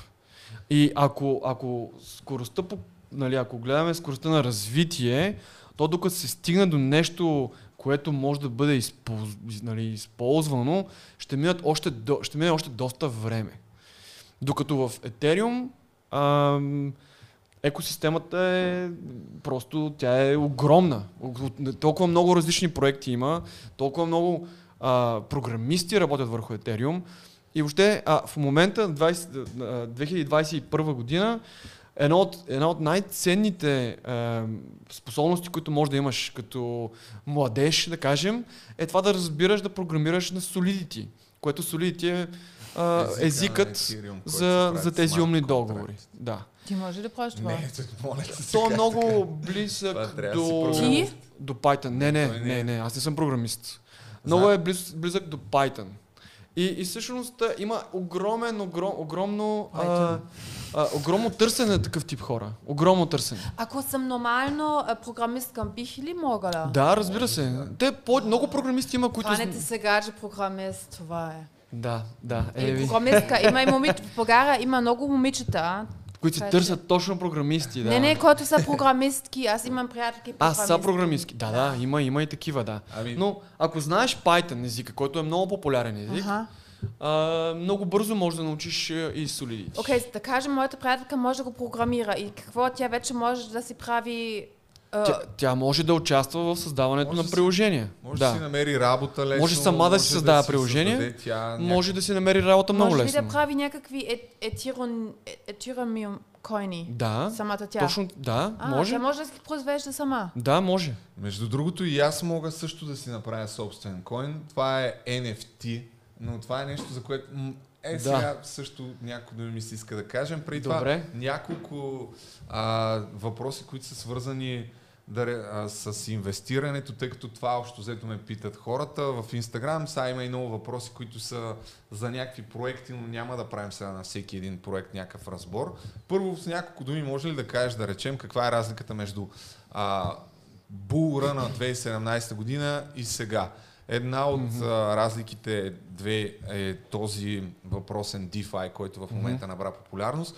А втората според мен е, че тогава много, а, се, когато се говорише в медиите, много такива крайни инвеститори, т.е. хора от а, обикновени семейства, Да. правиха такива единични инвеститори, докато последната една година много институционални пари сякаш вече влязоха а, в, а, в биткоин конкретно и заделиха някаква част от, а, от техните средства, така да, да си диверсифици, диверсифицират риска. Мгм.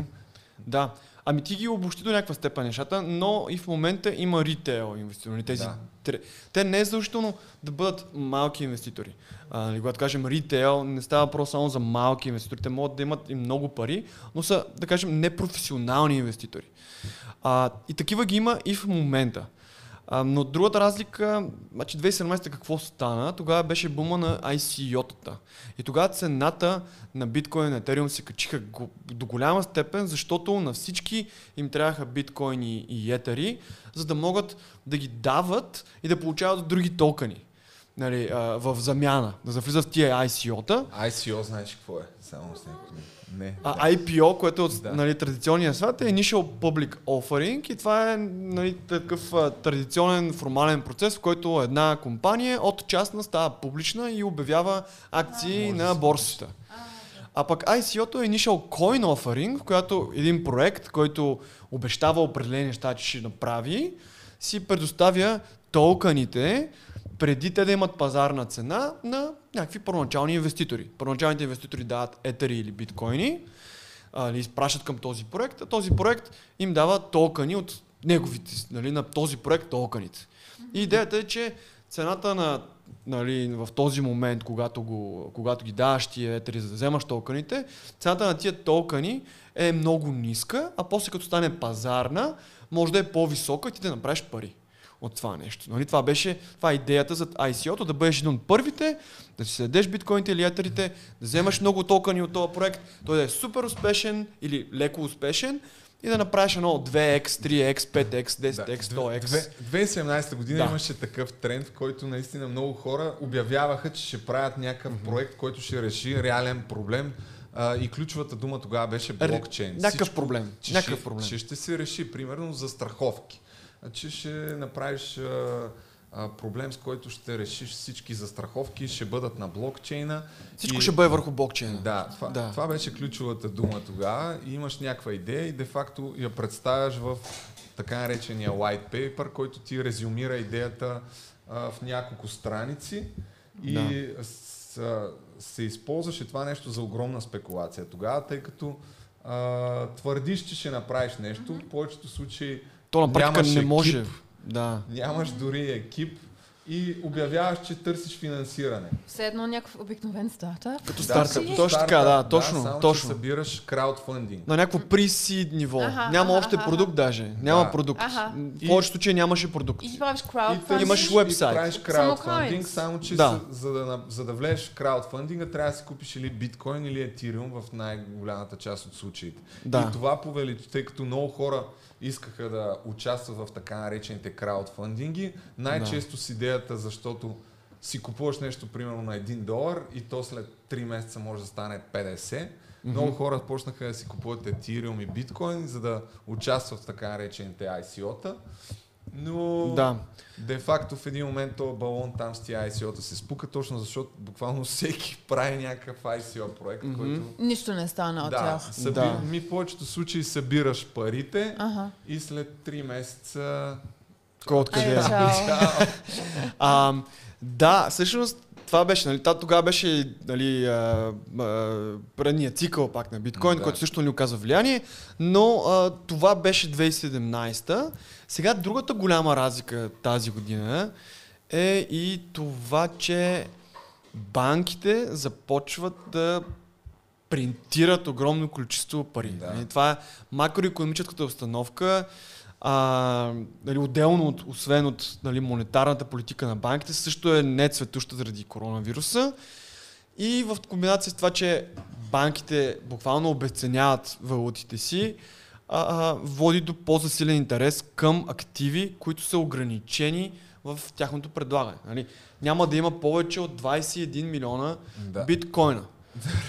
да. Снимаме. Документ, документира. Да. и- И, и всъщност, Всъщност, а, да, мисля, да. че 25% от а, всички... Отделно са заг- загубени за винаги. А, не, не, това е ясно, да. За, конкретно за принтирането на пари, тъй то Да. не може да се определи колко точно въобще долари има в обращение, но последните една година мисля, че са принтирани 25% от а, всички долари, които са в обращение. Тоест, а, адски голям бум на печатане а, на пари, за да се раздават разни грантове и така нататък след тази криза с коронавируса.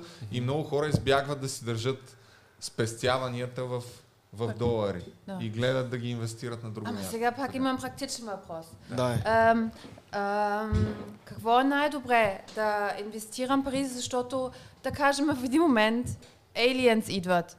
Да. Нямаме ток. А, По-добре. значи това ми е другия много любим Чакай, въпрос. чакай, чакай, да. По-добре, ако имам един куп пари, да си вземам сега кредит от ДСК, то съм е спонсор, А. купувам си апартменче. Идват aliens, няма проблем, разбираш ли, аз имам дом. Да, да. или, или пак Ама нямаш толкова апартамента, което означава, че нямаш вода и нямаш и храна. Да, ама пак имам нещо, което мога да пипам. А, ако нещо... Ами, Ама... след- по-скоро ще пипаш някакви други неща за евентуално някой да ти дава храна и вода, според мен. А, според мен, ако ще трябва да, нали, в този сценарий, ще трябва да, ще трябва да си купиш а, пистолети и куршуми. Най- най-много. Това, това ще свърши работа. И ако може храна, която да се съхраняваш в апартамента, примерно. Да, Ами това, това трябва може. апартамент. Да, да, да, може. От тази гледна точка, между не е лоша идеята. Си купиш апартамент, да си го напълниш с, с консерви, с храна и с оръжие и да си го обезопасиш там с някакви такива камери с, вътрешно, с вътрешен генератор. А, но ще трябва вода, значи апартамент няма да свърши работа, по-скоро ще трябва някаква като къща, която да има извор. Това не е проблем за мен. Еми, еми Ама, да. ама, в този смисъл сме, да. Сме супер практични сега. Злато, Не ми, златото а, пак е малко трики. Златото е малко пак е такова, защото... Да, да е, е, това е всъщност е интересно. За, Златото- за разликата между златото и биткоина. Да. Може да кажеш няколко думи. Да, на, значи съгласен съм с тебе, но, но ако тока спре, а, м, проблемът ти няма да бъде, че си изгубила биткоините. По-скоро ще ти бъде проблем, а, нали ти казвам, Как такива да основни, да. къде ще си набавиш храна, откъде ще си набавиш вода. защото аз не мога да превръщам биткоина в защ- кеш. Всъщност. Да, ако имаш, примерно, някакъв... Ако имаш храна и вода, как ще ги защитиш от други хора, които нямат и им трябва? А, Окей, без война сега. Само Да. апартамент, злато или биткоин, какво ще мислиш е най-сигурно? Защото, защото има някакви конспираци... консп... Ами, да. conspiration theories, че искат всички сега да се вкараме парите в виртуални неща и просто да... В какви неща? В виртуални... Виртуално. Аха, в да, виртуал- да, да. Такива неща, които не можеш Да. да пипаш. И просто ам, не искат да сме все едно, да, да, да, да, няма, да сме собственици на домовете си. И смисъл все едно Аха, да сме аха. по-лесно... м, Ами да, то по принцип има някаква такава, а, според мен има някакво такова развитие на, на глобалното общество, в което една част от хората стават нали, не толкова обвързани с физическото си, с физическата си локация, нали, с държавата, в която живеят, не стават граждани на света. Ам, но а, в, от гледна точка на, нали, на това какво да си купиш, вече зависи каква е самата ситуация. Защото при спиране, нали, при дългосрочно спиране на електричеството, това е буквално а, някакъв вид а, апокалипсис, който се случва.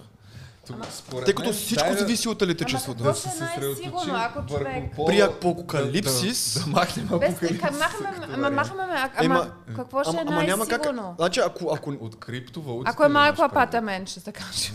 Не, защото Центъра в София. той принципно каза, ако си купува някой криптовалути, каза, че според него или трябва бит, биткоин, етириум и Да. DeFi индекс. Ама не, тя казва, ако по някакъв начин, защото ти, ти според, казваш, ако те някакси изчезнат или, или как... Да, смисъл, по принцип, да, просто ти, ти нямаш гаранция, ама ако аз Ма апартамент... този въпрос, този въпрос по-скоро се отнася и за стандартните пари и то Да. е според мен Ами е, затова е казах добре. апартаментче. Сега ще го- сега- Да. Не, чакай Ама пък- сега ще го вържа с един, който имам от Инстаграм. Тъй като все повече парите кеша въобще изчезва от обращение. Да.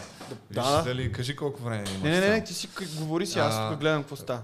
Като кеша изчезва все повече от обращение и всички разплащания вече гледат да се правят все повече по банка. И когато имаш нали, централизирана система, това по някакъв начин те увеличава риска, че парите, които си мислиш, че притежаваш, ще ги притежаваш. Биткоин конкретно и другите криптовалути решават този проблем, вече го казахме, тъй като са децентрализирани.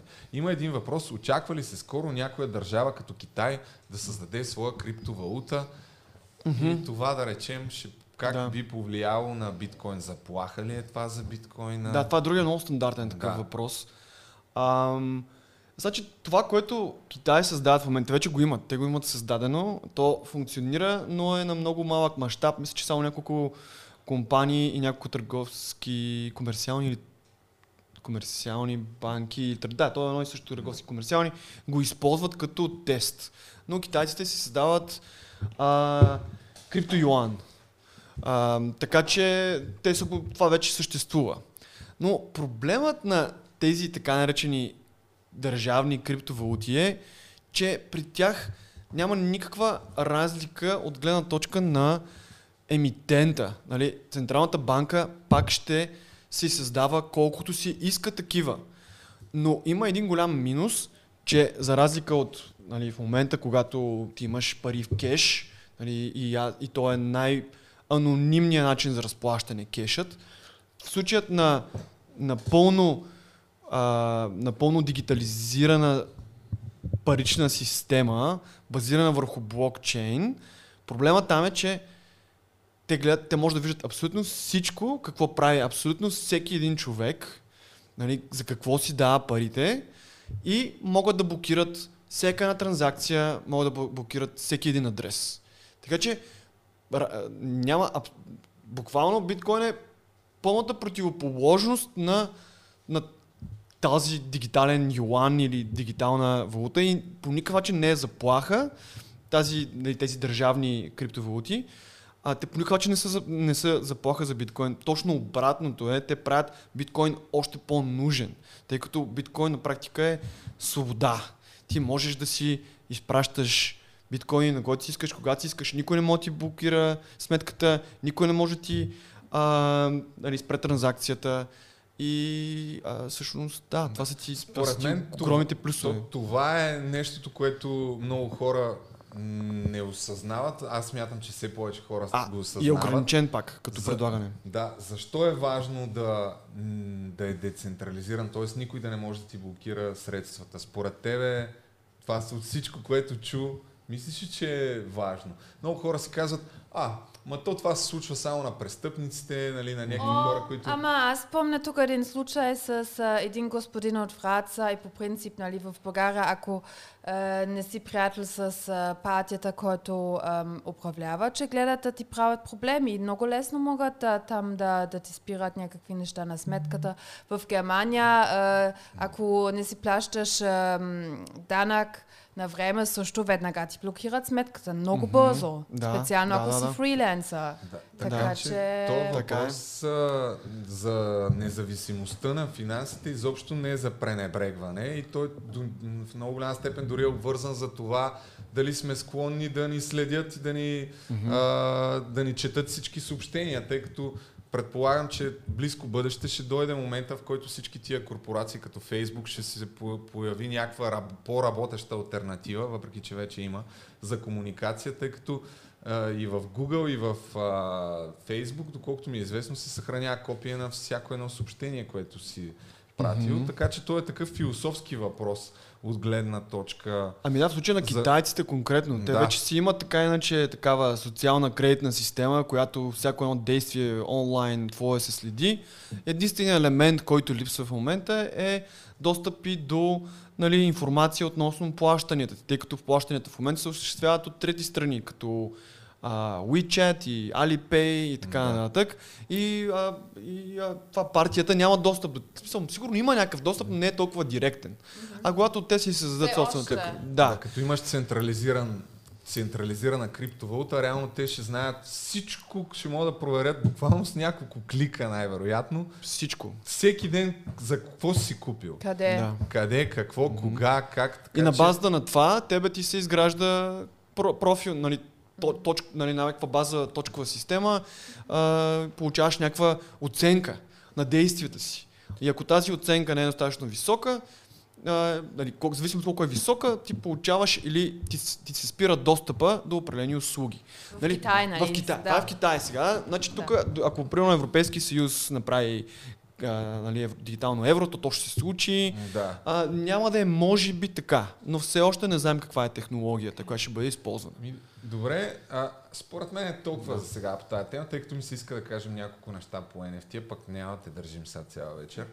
А, да, можеш ли да, да обясниш какво е NFT, тъй като това Да. мисля, че е другия изключително Да. набиращ тренд за а, като Да. популярност, не само сред криптовалутите, ми дори много а, артисти почват Мгм. да, да, да, да се ослушват и да виждат потенциала на това нещо.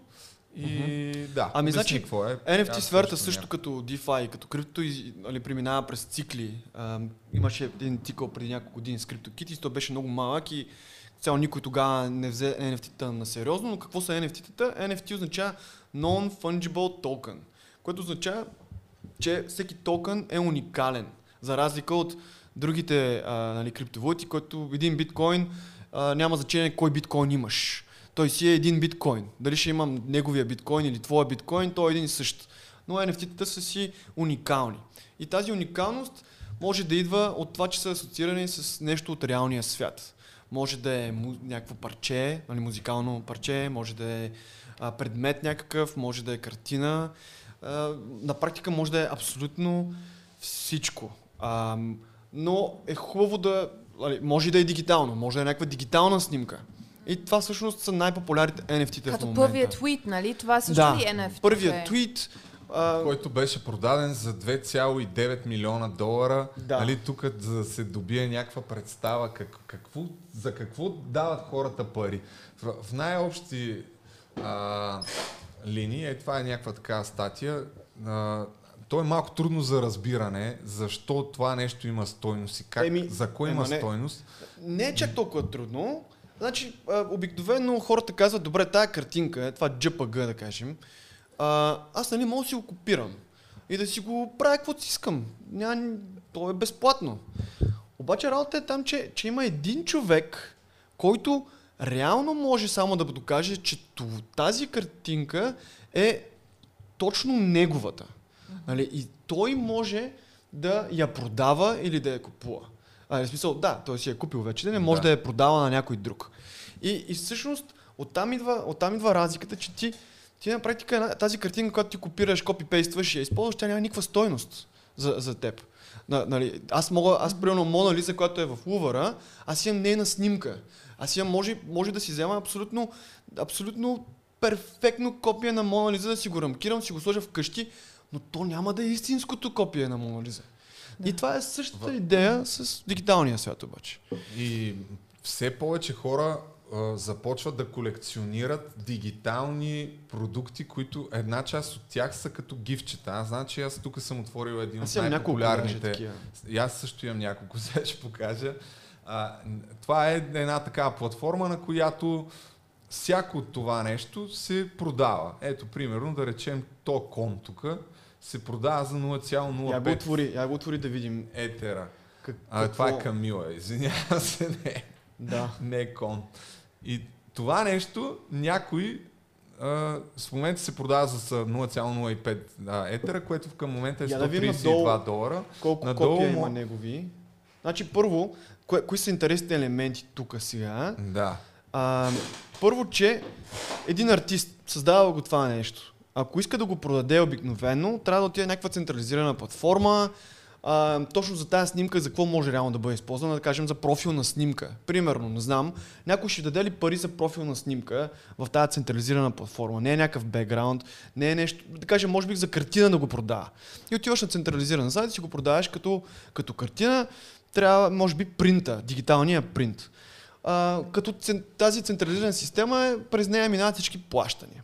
Докато тук, като имаше та- тази снимка, имаш пълна история на всички собственици, имаш история на директно кой е създал, нали, човека, който е нали, автора на тази картина.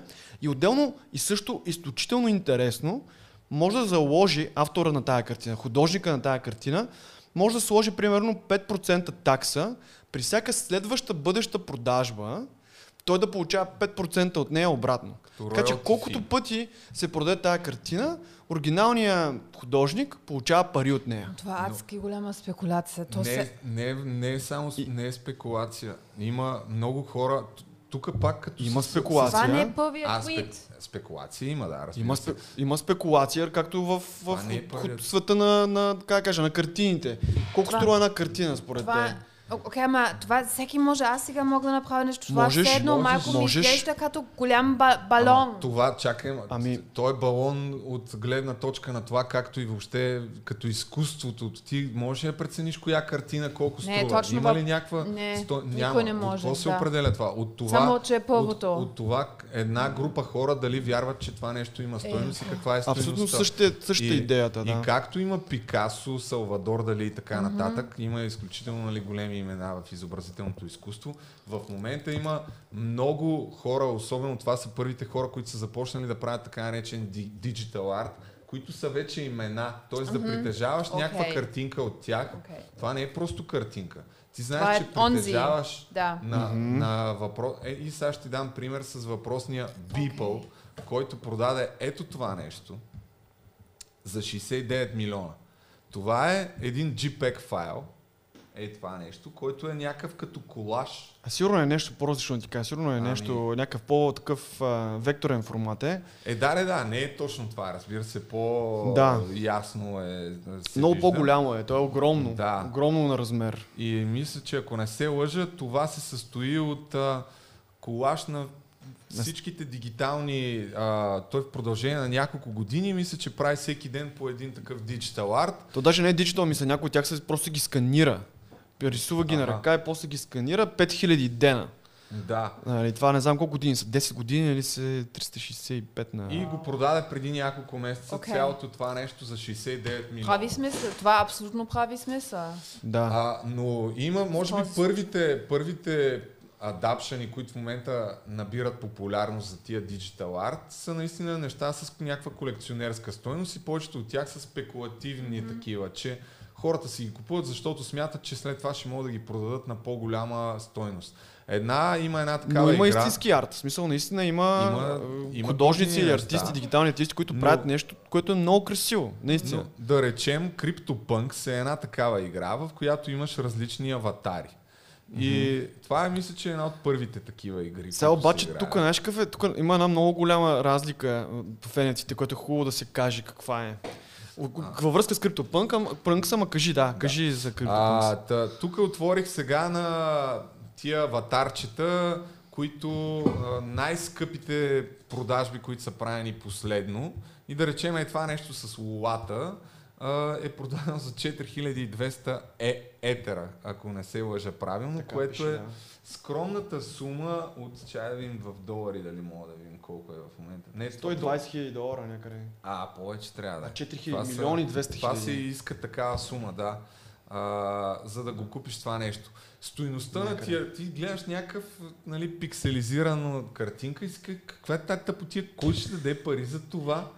Но в момента По-яко от идва от това, че сега, От въпреки, че не съм много запознат с тази игра, но идва от това, че това са първите аватари, които са в единични бройки там, т.е. имаш някакво scarcity. В Знаеш- самата игра Да, то, знаеш, знаеш какъв е големия плюс на тези? Те са, защо, защо са така пикселизирани?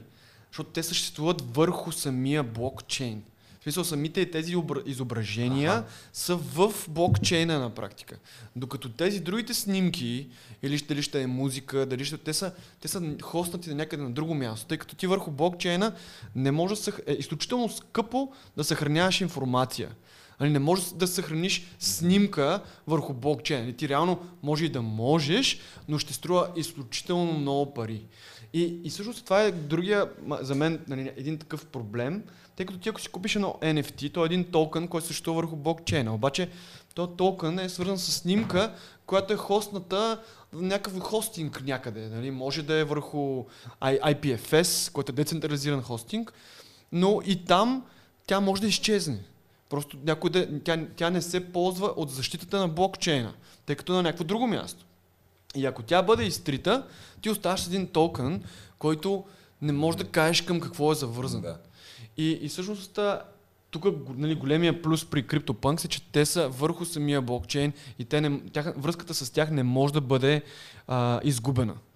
А, и, и, и, всъщност, За, за, много да... хора има колекционерска стойност. Е, разбира се, да. И- Те много хора си го купуват и си Да. го слагат като профилна Сванах, снимка. сванах го. Да. А, а, Но, но при всички положения има огромна доза спекулации. В момента много така компании и въобще и артисти използват а, този хайп около това нещо, за да правят страшно много пари. И примера, който съм дал, за да покажа и NFT-тата, които аз имам, са на една компания Dapper, която между другото Dapper ли как се Dapper казва? Labs. Да, които Dapper Labs, които всъщност са програмистите на CryptoKitties. Нали, това, което Да. каза и ти, първо, първият такъв вайрал проект, който беше преди няколко години. Ма те си създават момента- Flow, мисля. Да, те създават Flow, така криптовалута, То е блокчейн проект, който а, ще бъде изцяло, нали, ще може да си изградиш NFT проект върху техния блокчейн, но те, стойността, според мен, имат доста сериозно бъдеще тая компания, може би и техния проект няма представа, защото те имат а, а, партньорство с някои от а, топ имената като институции спортни в света. Да, Те- NBA, да, в момента проекта, който NBA е... Top Shots. Да, NBA Top Shot е техния проект, който е активен в момента. Аз си купих няколко пака, ще покажа, ще покажа какво притежавам. Но там е изключително... А, чакай, то е в Музила го имам това. Е, тук съм си го отворил. А, NBA Top Shot е въпросната компания, има партньорство с NBA и преди няколко месеца пуснаха продажбата на такива а, хайлайти, което самия хайлайт Момент. е нещо, което го има в YouTube. Е това нещо да речем, е това нещо, което виждаш. Ето, тази забивка. Да, е това нещо е NFT. И се а, притежа... Един такъв токен, а, реално погледнато, може да си купиш тая тъпотия и да кажеш, че имаш някакво NFT и това е на блокчейна. Въпросът е, че тук е супер спекулативно това нещо, тъй като от един такъв хайлайт те генерират по няколко хиляди. Да речем, това е от тази забивка има 12 000 бройки създадени и стоиността на всяка една бройка идва от това колко по-напред ти е серийния номер. А, тоест, ако, ако серийният ти номер е едно от два- 12 000, стоиността на същата, същия хайлайт стру, струва много повече, отколкото а, а, На 12 последния. 000. Да. Да. И сега ще ти покажа NBA Top Shot, а, кои са най-скъпите такива продавани в момента. Аз съм си купувал, да, купувал съм си. Ще ги покажа, да, първо ще ти покажа кои са най-скъпите, които преди няколко месеца а, са купувани до момента, направо най-скъпия. А. На, на Леброн Джеймс е тая тъпотия е продадена за 250 хиляди долара. Тоест някой това нещо си го е купил вече за 250 хиляди долара. Ей това нещо. А евентуално, ако това се показва в YouTube, мога ли да го спра, щом съм купувала това не нещо? можеш. това не са нали, права. Това, не е много права. Труд... Не, Не. не, много е трудно да го разбереш, защото ти ако си напишеш същото нещо, Леброн Джеймс, Дънк, Гейнс, тези си кой, а, ще го намериш същото видео, може да си го намериш, да си го свалиш, да си го направиш в вертикален формат, каквото си искаш. Ага. Въпреки това обаче, хората купуват в момента такива неща. Повечето, по всяка вероятност, някаква спекулативна цел. Как се продават? Те продават така наречените пакове. Нали? Това имаше, а, А, имаше като изключително голям интерес. Гледай, това, това са всички пакове, които са сол-аутнати. Те пускаха по няколко десетки хиляди пака. И какво ти са паднали или... Какво ти се падна? Ага, да. Има си определена нали, тема на тия пакове. А, и пише тук сега колко са продадени. 1500, а, 2000, 3000, 4000 и така нататък. Буквално за няколко минути първите пакове, тук, които ги гледаш, които са тия по 2, 3, 4 хиляди, пускат ги в продажба и за две минути вече всичко е продадено. Това Даже са няма тамагочи за големи момчета.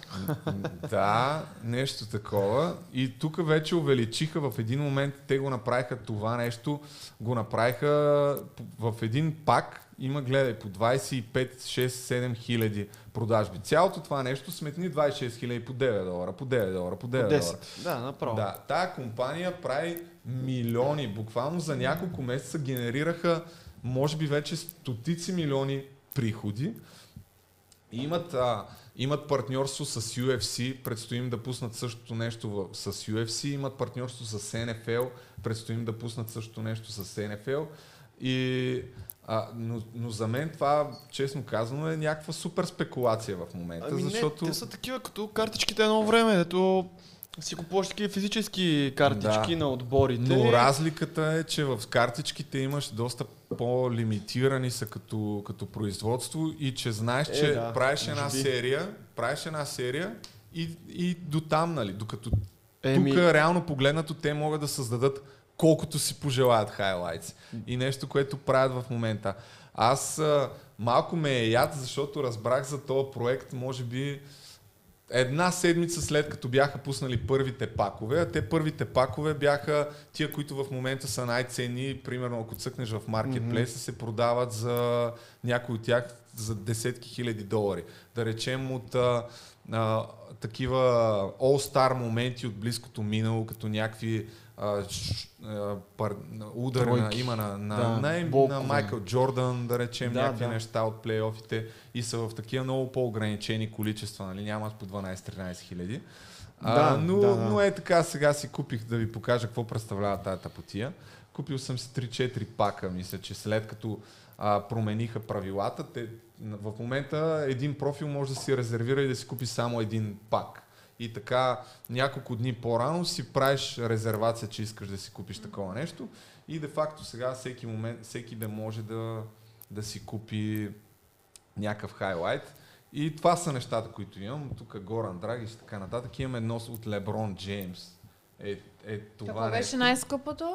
Ами, аз не съм ги пуснал за продажба, но... Ама за купуване, колко, какво беше най-скъпото? Значи ти си купува? купуваш един пак за 9 долара и вътре имаш три такива момента. А, и вече след това, ако искам това, мога да го обявя. Ето, примерно това с Леброн Джеймс, тъй като е най-известното. Ако искам, мога да го обявя. Има 40 хиляди даже над 40 хиляди такива създадени. Моя серия номер е 15 хиляди от а, 400, кое, от 40 хиляди, което не е кой знае колко много. Но долу-горе мога да се ориентирам колко струва, като цъкна да видя в момента има 2500 човека, които са си пуснали за продажба това нещо. И цените варират от а, 22, 22 долара до 2020.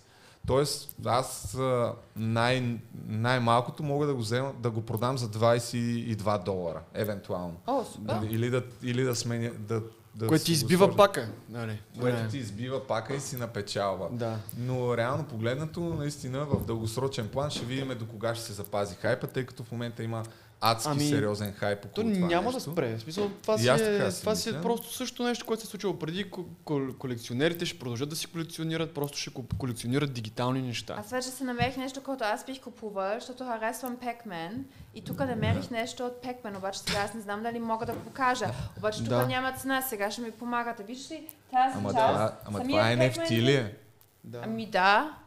Виж, Ами- че обаче няма Pac-Man, всеки знае кой е Pac-Man и това е Да. супер етро.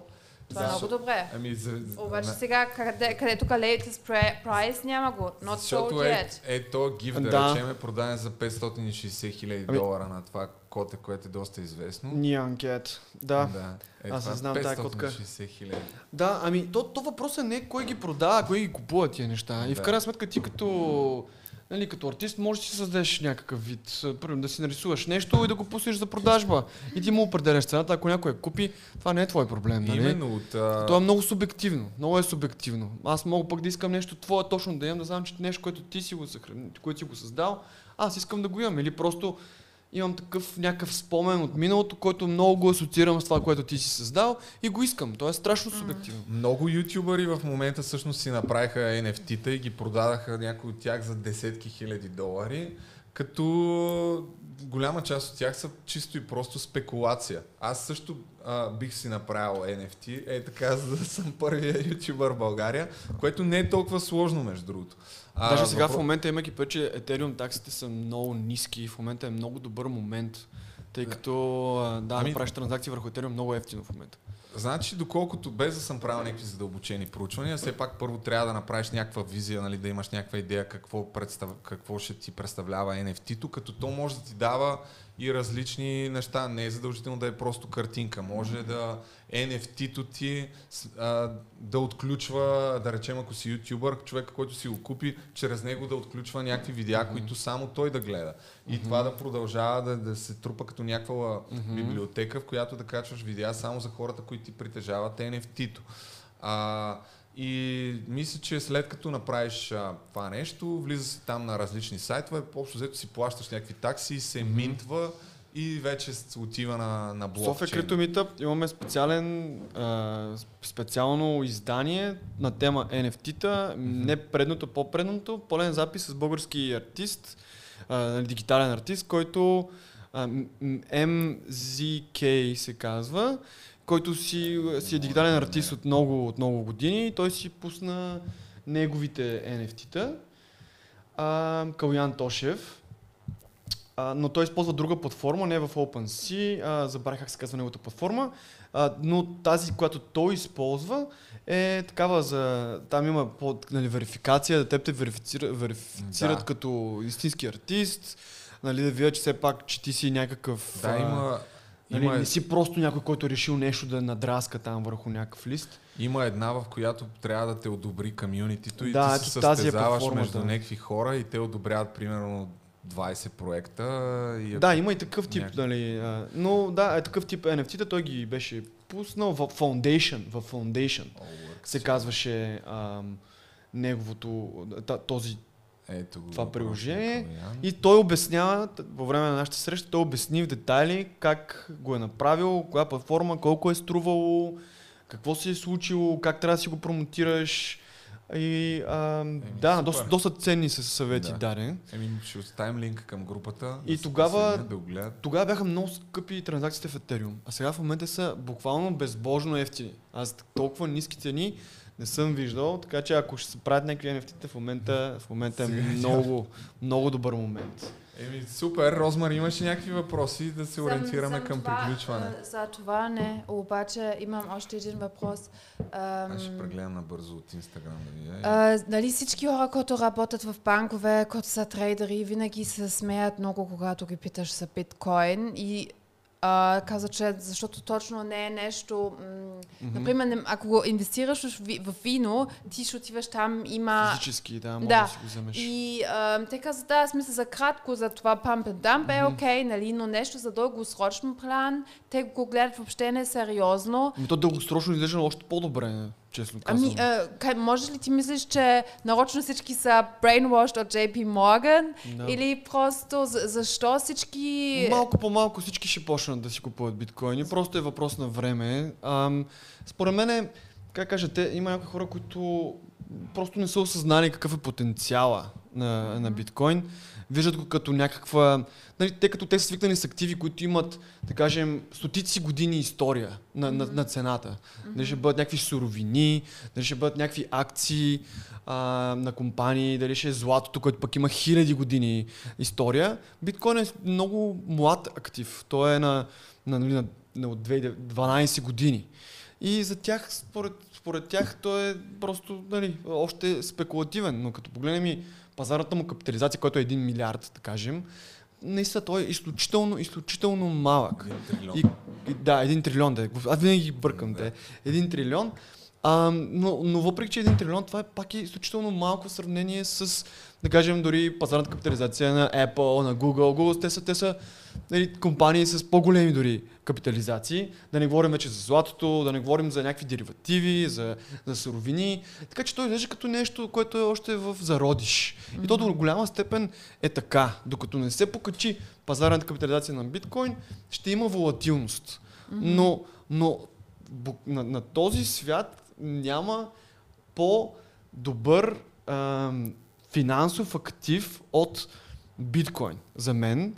А, поради елементарния факт е, че той първо е доказал с времето, че неговата мрежа е изключително стабилна и а, така, сигурна. защитена и сигурна. Второ, активът биткоин е физически ограничен, докато кажем златото, а когато се покачи цената на златото, златодобивните компании започват да купуват повече злато, започват да има повече предлагане и цената се нали, регулира. А, отделно от това, някъде в тази вселена е, сигурно и в нашата слънчева система съществуват метеорити с злато. Нали, ако в един момент някой започне, нали, може би Елан Мъск започне нали, да извлича а, някакви полезни ресурси от метеорити, ще се намери такъв с злато. Това е допълнителен, нали, допълнително а, предлагане на злато, което ще се бъде създадено. Докато при биткоин е криптографски, физически ограничен, а, не, да не може да има повече от 21 милиона. Като голяма част от тях са заключени за винаги. И в един момент ще спрат да се създават нови биткоини.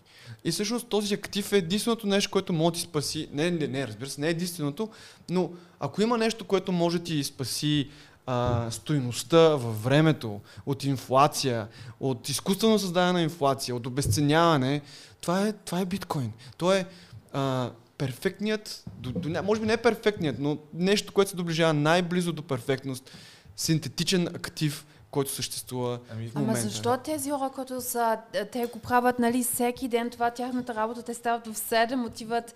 Ами нали ти казах, то, то е, те са до някаква степен консервативни ага, от гледна точка okay. на, на разбиранията си за света. Това го нали, знаем, има, имаме и Уорън Бъфет, който нали, не, не, не харесва биткоин. Има много големи имена, които са инвеститори ага. с огромен опит, които не харесват биткоин. Но биткоин е валутата на новото време. Тя е направена за дигитален свят, който съществуваме, който става все по-дигитален и все по-дигитален. Изкуството става дигитално, нали, а, социалният, социалният ни живот вече е дигитален, mm. всичко е дигитално yeah. и ви, ви, виртуални светове се създават вече. Между там в темата с NFT-тата, пак може за малко да се върна на това. Всичко става дигитално. Логично е, че и парите ще станат дигитални. То всъщност има, има decentralized. Decentraland. Decentraland. Значи да, всъщност така, при NFT-та другото интересното е, че ти в... има виртуални светове, които може да сложиш VR headset, да. да влезеш в тях. Те са с градове, с улици, с, с сгради. И има хора, които си, нали, има архи, дигитални архитекти, които ги създават тези сгради, проектират ги за теб, ти им плащаш на тях, те ти ги проектират и ти вече вътре можеш да си ги използваш за различни неща. За друго нещо, което може да използваш, е примерно а, да си направиш дигитална галерия. Много хора си купуват така NFT-тата и си ги слагат в дигиталната галерия. Всички хора, които са там в този свят, могат да си да я гледат тази дигитална галерия. То може да имаш и музикални парчета, които да се плеват да. вътре. И отделно от това, парцелът, който си купиш в този дигитален свят, той е самият, той е NFT. И, и също това е идеята, че тези дигитални светове не се притежават от никой. Те съществуват върху нали, Ethereum блокчейна, няма някаква корпорация, която да дойде и да ти каже, ти може да си създал тук къщичка с снимчици и някаква идентичност и тя да ти бъде отнета. Както във Facebook, твоята идентичност може по всяко време да бъде заличена от Facebook. И това малко като това Ready Player One филма, някакъв такъв. Но те неща се развиват и новите поколения все повече, все повече ще ги възприемат. С това може да завърши. И, да, това е. Да, да, това, което, което каза и което всъщност в началото не обърнахме много внимание, но то е едно от най-съществените неща, че малото поколение израства с телефоните си, че живее в дигиталния свят и че ограниченото количество биткоини е едно от най-големите му предимства, защото няма как да бъдат принтирани повече от 21 Има ли войни за това? Смисъл, що ме толкова спешъл? Войни за да, да бъдат откраднати някакви биткоини? За биткоините. Ми, да, но не. Еми, не знам, това е интересен въпрос, често да, казано. Как, много, много дълга тема, сега да. как могат да бъдат откраднати, дай да не влизаме сега и в това. Да. Но а, защо евентуално ще се покачва цената, ако все повече хора, най-проста някаква економическа лойка, не знам дали съм прав или не, но ако все повече хора се интересуват от това нещо, а в същото време не могат да бъдат създадени а, повече от 21 милион биткоина, най-проста логика е цената на една единица да се увеличава. И, а, то, и, то, и то не е просто защото тя се увеличава заради търсенето само, ами защото това към което тя се причислява, да кажем, доларът, се обесценява също така. Mm. Да. Нали, той е такъв, може да. от друг начин да се погледне. Да. И, и всъщност биткоина ще бъде, ще рефлектира тези промени, които да. остават не толкова забелязани в, нали, от гледна точка на инфлация, които, които, които така се забелязват в долара, в еврото, но, но през много дълги периоди от време. Но ако Но- вкарват някакви да. пари, да ги държат така по-дългосрочно, да не вкарват хората с идеята, Ама много че за е. харесвам ще направят биткоин. Само искам да кажа нещо. Айде, казвай да Казвай го, казвай го и да приключваме Ами, вече, да. смисъл, аз харесвам това, защото в момента има някакви м, агенции като Moody's, които рейтват държавите. Да. И просто Да. е така. И а, твоята валута пада. И така ти вземаш цялото um, the power of, of somebody like that. Ти не знаеш защо Moody го прави. Понякога те хората много се чудиха как те въобще имат данни да, Да. downrateват или uprateват. И така ти им вземаш цялата власт. И това мисля, че е смисъл супер яко, ама също те, те държавите ще се борят или Ма не Ще купиш борят. биткоин. Ще Да. си купиш и биткоин, ме Не, не, че не го искам. Частица ти ама- можеш да купиш частица, не е защо да си Да. купиш цяла. Оба- Да, Да. Обаче това е, в смисъл, това ще е супер интересна тема и аз нали не искам войни и така нататък, ама в смисъл, това Да. е власт, биткоин изглежда като власт.